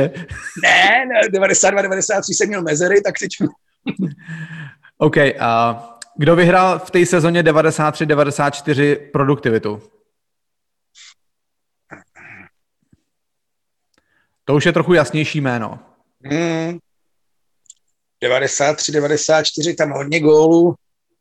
Kromě Zlína dávalo Kladno. Já myslím, že to bude někdo z Kladna, takže Pavel Patera. Jo. OK, jdeme dál. 96-97 rok, jo? 4-5 výlukovka nic, jo. Já jsem tak jako přesko. Hele, myslím si, Honzo, jako není to naposled podle mě, takže neboj, to všechno, je to dobrý tohleto. To můžeme jednou za půl roku oprášit tady ten kvíz s tebou. Uh, 96-97. Za Spartu v té sezóně chytali čtyři brankaři. Jaký? No, jak by řekl tehdy, tehdy Andrej Potajčuk, my jsme moc brankáře neměli. ne, takže 6-7, jo. Takže určitě Robert Čistat. Ano, 27 zápasů. Určitě to byl Adam Svoboda. Ano, 28 zápasů. No a teď Martin, Martin Cinibulk možná mohl být. Ano, dva zápasy, výborně. A pak je tam jeden golman, který má odchytaný jeden zápas. A není to žádný mladíček. Jako teď už není mladíček, nebo už tehdy nebyl? Ani tenkrát nebyl. Té sezóně. To jsem, ty zvědavý, jaký zápas to mohl být, 96, 97. Jako, ne, nemám tady vypsaný, jaký zápas to byl teda. Já si právě předávám ty, ty zápasy. Já pamatuju Adama Svobodu s dlouhýma vlasama. Robert Čistat, ty jo. Byl takový, byl takový konec éry tady ten golman. Hele, já myslím, že nešel do hlavy. V té sezóně šel do hlavy. Tak to mohl být i Ivo Čapek. Jo, jeden zápas a potom odešel, potom odešel do hlavy. No a on pr- pak se vrátil na Spartu a 5-8. 5-8 vyhrála Sparta tehdy po té Čuka Žemlička mu dávali hetrik oba dva. Uh, OK, jdeme dál. Ta samá sezona, jo, 96-97. Uh, za Spartu hrál jeden hráč NHL. Jako, kdo hrál tehdy už NHL? Jo. No, Předtím tak, už hrál několik sezon NHL. tak to bude Robert Lang. Yes. A Robert Lang 34 zápasů, 38 bodů. Přesně tak. Teď, teď jedna obecná. Kolik gólů dal za Spartu Patrik Štefan? V té sezóně. Obe, ne, hrál dvě, hrál dvě, nastoupil ve dvou sezónách Patrik Štefan. Kolik dal za ty dvě sezóny gólů? On šel nahoru na čtvrtfinále s Budějovicem. Já myslím, že v playoff Budějkám dával dva góly, pokud se nepletu. Dal jeden v playoff. Jeden. Ale- Tak uh, Venca Benák dával dva. Teď šli spolu nahoru z juniorky. A v základu základu ještě nebyl, ne? Nebo bylo, ale nedával, ne? V základní části 96-97 nedal gól, ano. No a 97, 98, to je těžký. To je těžký. Tam byl s Dudou a s Havelkou v lajně. Jako ty zápasy s těma budíkama si pamatuju. To bylo prostě vyhrocený. 7-8. Já myslím, že jich moc nebylo, no, těch gólů. Takže třeba úplně si typnul střelím od boku, žádný gól si nepamatuju, třeba pět. OK, dal, dal dva. Dal, dal jeden v tom playoff rok předtím, pak dal dva. Dohromady 38 zápasů. Ale kolik mu bylo, když hrál první zápas za Spartu?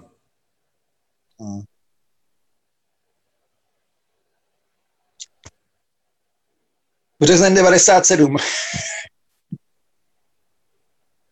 Bře, březen 97, ale kolik mu, kdy se narodil, že? Ne, tak březen 97. No mohlo mu být 17. 16. Yeah. Byl mu 16. Byl. Já se já so pamatuju, on měl takový to plexisklo, tenkrát bylo to kosmonautský takový. Jo, jo, jo. Pokud se nepletu, měl třicítku. Jo, tak to, to, to, už, to už zase nevím, to už zase nevím. Hele, jdeme dál. Jdeme do 2021, jo? To nejsou devadesátky. Ale jdeme. OK. jdeme. Kdo vyhrál kanadský bodování Sparty v základní části?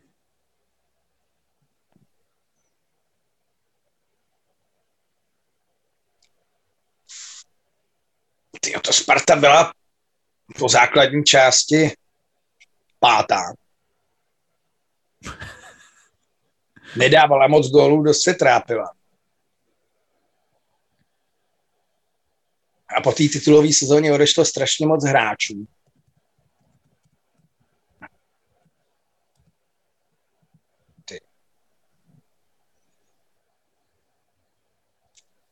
Hele, uh, já tady ověřuju teda, Sparta byla pátá po základní části, ano. Litvínovem se čtvrtfinále. Ano, Litvínov v čtvrtfinále. 4-2. Ano. Tam byl nejlepší třetí zápas, prosím tě. 1-0. 1-0 v 60. Franta Ptáček z přesilovky od Modrý. Stanislav Stavenský byl vloučený, udělal úplně nesmyslný faul někde na půli. Ho asi nepochválil tehdy. Ale ten nejlepší, ten... Ale jo, Třetí zápas si říkal, jo, Franta Ptáček, 59-15, ano. Na, na tu bránu, kam, kde jsem seděl, to si pamatuju. No kdo tam mohl být fakt lídr, no, jako... Chceš nápovědu? No, asi jo. Jeho brácha hrál v té sérii za Litvínov.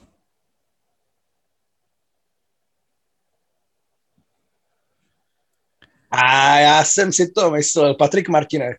Yes. Patrik Martinec, a 52 zápasů, 59 bodů. Tak, jdeme dál. A 2003-2004. Kdo vyhrál kanadský bodování Sparty v té sezóně? Kolik, dva, tři nebo tři, čtyři? Uh, sezóna 3-4. Dva, tři byl Leška. A tři, čtyři, tři, čtyři... Tam bylo strašně moc zraněných, takže někdo, kdo byl držák celou sezónu. Tam už byl Šimíček, Toňák byl, Honza Marek byl. Ten Leška byl správně teda ten rok předtím, mimochodem. No, tak... Tři, čtyři, ty... tam byl i Bartečko, ale ten přišel později. Bartečko 25 zápasů, 20 bodů. Hmm. Je to hodně jako asi je, je poměrně, nebo ne- nechci říkat jednoduchý, ale když toho hráče na to období zařadíš na Spartu, tak to hned tu budeš vědět. Už jsem ho říkal, nebo ne? Ne. Tři, čtyři, tak...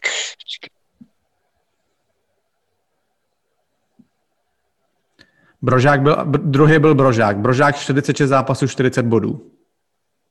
Tak to... Tři, čtyři, to asi mohl být Ondra Kratěna. Ondra Kratěna ne, ale 33 zápasů, 29 bodů, ten byl zřejmě zraněný. Taky zraněný. Bro... Tam byli Ujčík, ale ten přišel taky později, co ten, tomu to moc nelepilo. Ten, tam nemá celou sezónu. No. Prozradím ti, že ten hráč strávil na Spartě jedna, dvě, tři sezóny byl na Spartě.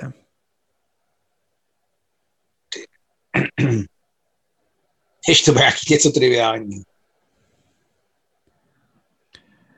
Viktor Ujčík přišel během sezóny 19 zápasů, 18 bodů. To šel z Plzně, myslím, že jo, Ujča. Jo, Jsem tam byl, já jsem byl v, v Plzni. to byly ty veletoče, že jo, že tam šel Málič do Plzně. Jo, ty, já už si to vlastně nepamatuju přesně, jak to bylo. Tři, já jsem hrál jedna, dva, dva, tři. Ale dva, tři šel, že jo, Duda, pak i eh, Radek Duda s tom byl nějak zapojený, že byl taky, že jo, už v Plzni a ve Slávi. Jo, byly to, byly to veletoče. No, no, no. Ale Jo, počkej, Uč, Ujča tady má teda tři, čtyři, tady má jenom Spartu, on byl asi taky zraněný teda. A má tam je hlavu teda čtyři zápasy ne, v a první dva, lize. dva, tři, dva, tři byl, ten dva, tři byl už podle mě Ujča, Byl, no, byl. Plzeň Sparta. Jo. Ale on se podle mě, víš, co se mu stalo? Podle mě se vymlátil někdy v, na té motorce tehdy. Jo, OK. To bylo v létě 2-3 nebo 2-4. Ale Ok. okay. počkej, aby jsme se vrátili k meritu věci. 3-4, 3-4. To byly takový ty bílý celý dre- drezy. Chceš nápovědu nějakou ještě? Možná, že jo, ať to nezdržuje. Je původem z Jindřichova Hradce. No tak to byl Honza Marek. Honza Marek, přesně tak. Ale toho, toho, jsem, toho jsem říkal v té první, v pr- první lajně. Jo, tak to se ti omlouvám, promiň. Ale v pohodě, v pohodě, jo, jo. Tak a teďka poslední věc, Honzo. A už? jsem přesně věděl. Čekal Já- jsem víc devadesátky. Zob, ne, to, tohle to jde, tohle to jde normálně, do, tohle to jde do 90. až do 80. No tak to jsem ještě nebyl na světě. Ale t- kdo má historicky nejvíc, jaký hráč nejvíc bodů v základní části za Spartu? Teď k dnešku, jo. Já myslím, že Jarda Hlinka. Ne. Že před, přeskočil to nějaká, ne? To nějak to neby, není. Nejvíc bodů v základní části.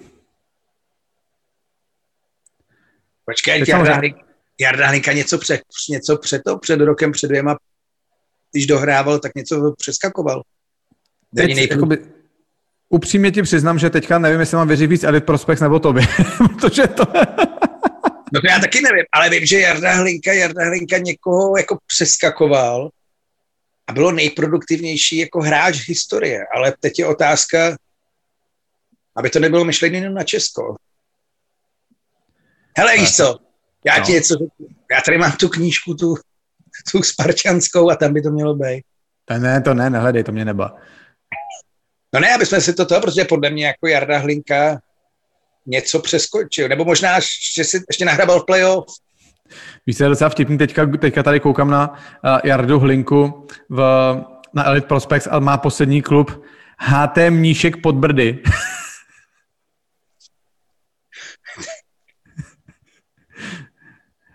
Hele, Jarda Hlinka měl nejvíc v základní části na Spartě 61 bodů. Kolik má, kolik má celkově tam na tom Prospect? Ale to já tady asi také nevyto, to já tady nevyzobnu takhle. No a kde si, kde, kde si to vyzobnul teda? No, vyzobnul jsem jakoby nejproduktivnější hráče, že jo, té uh, té organizace. Řeknu ti, že nejvíc bodů v základní části nazbíral, je, tam největší, největší počet je 69 bodů. To nějak má v základní části v sezóně 13, 14, 67 bodů. A víš, kdo má, Bejba- víš, kdo má 69? No, Podle mě Roman Horák 96-97, ne? ne. Kolik má Roman Horák 96-97? Kurva. Musím to najít, počkej. A ty jsi to myslel jako celkově, nebo na jednu sezónu? Na jednu sezónu. No tak to jo, ale celkově je to Jarda Hlinka. To já to OK, pochopil. tak promiň, promiň, promiň. Ne, v pohodě, v pohodě. Takže nejvíc kanadských bodů za jednu sezónu. No, a 96-97 Roman Horák, kolik má? Prostě měl asi 52 Pan- asistencí. 57. 57. Má 40 asistencí. Ty jo, tak počkej, takže... A kolik si dal to nějak 13, 14, že měl hodně, jo? To nějak má 13, 14, 67 bodů. David Výborný, A je- a je deva, David Výborný 98, 99, 67 bodů. A pak byl někdo, kdo má 69. Ano.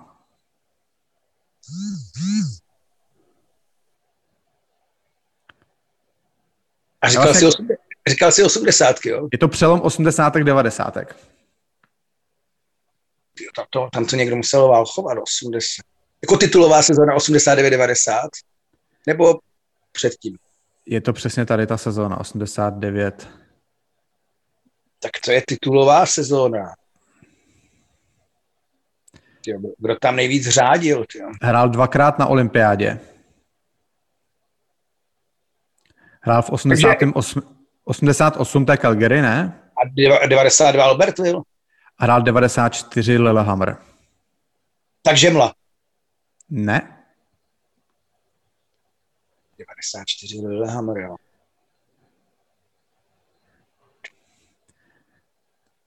Kariéru dohrával na Slávii.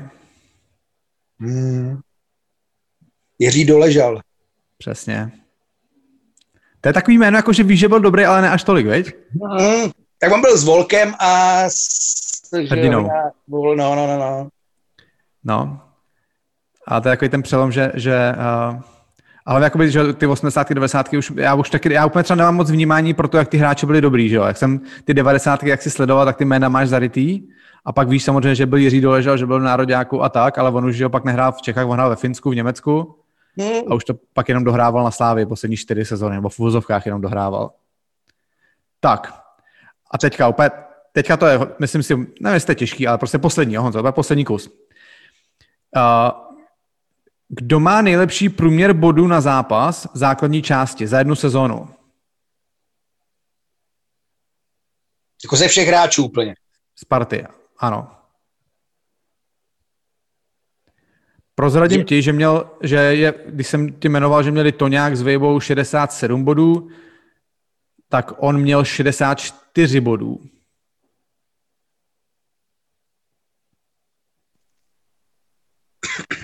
A je to takový ten hráč, znova, co říkám, že jsme ho my neviděli naživo. víš, že byl výborný, ale samozřejmě nemáš, nemáš to nakoukaný sám svýma očima. Počkej, my jsme ho neviděli naživo nikdy, jo. Počkej, podívám se na to. Jako hrát, myslím hrát. Když se na to podívám, tak on na Spartě skončil v 85. No tak to je konec. Tak to jsem ho neviděl hrát.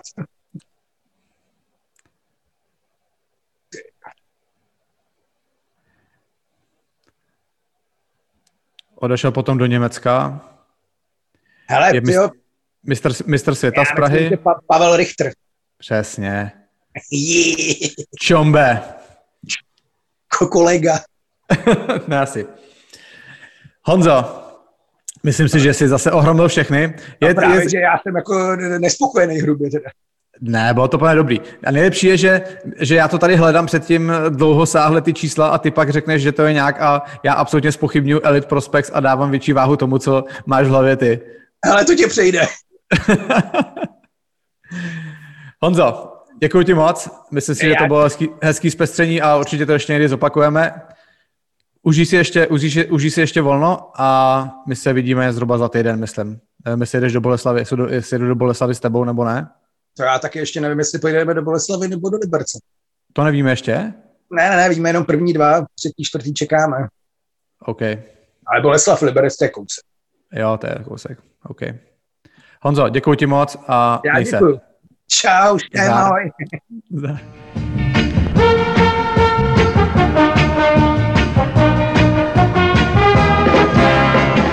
Tohle byl Honza Homolka a jeho palba. Děkujeme za jeho čas a přejeme, ať pokračuje v dobré práci. T- Třinec v sedmém oprsa a Sparta v šestém. Eh, Takhle mluvil Honza o postupujících ze semifinále 31. března a dodal, že v finále urve Sparta v sedmém. Postupem času bude jasnější a jasnější, jestli náhodou nemáme novýho, nejlepšího typéra, Jakube. Ale my teď v tuhle chvíli nevíme ani výsledek třetího semifinále, kurva. No tak um, aby to Honzovi vyšlo, tak by Sparta musela vyhrát jako čtyři zápasy za sebou, no, což nebude úplně jednoduchý, no, ale tak uvidíme. Uvidíme, uvidíme. Vážení bombaři, děkujeme vám, že zůstáváte s náma, že nás posloucháte, komunikujete s náma, i když Jakub teda nechce, abyste mu psali, protože nemá čas. Ne, dělá si srandu, stejně chce, abyste mu psali. A že jste prostě tak skvělý a úžasný. Mě osobně hrozně baví s váma diskutovat. Je fajn, že jsme si vytvořili takovou bombařskou komunitu, co, Kubo? Jo, je to dobrý já jsem rád, že samozřejmě, že nám píšete. Občas se cítím blbě, že nedokážeme odpovědět na všechno, snažíme se aspoň ča, jako částečně zareagovat, aspoň také takovým tím, tudu, tím srdíčkem na tom Instagramu. A když to jde, tak se, tak se snažíme odepsat. Je těžký, když mě někdo pošlete strašně dlouhou zprávu a chcete nějaký jako ne rozbor, ale širší názor na to, fakt musím jako mít čas, abych se k tomu dostal. Takže a děkujeme všem, děkujeme za vaše zprávy. Myslím si, že ke většině se dostaneme jen prosím se na nás eh, nenaštvávejte, pokud se nedostaneme eh, k tomu vám odpovědět. Tak se mějte a s hrdinama se slyšíme a vidíme zase v úterý se zbytkem ve čtvrtek. Čau. Díky, mějte se.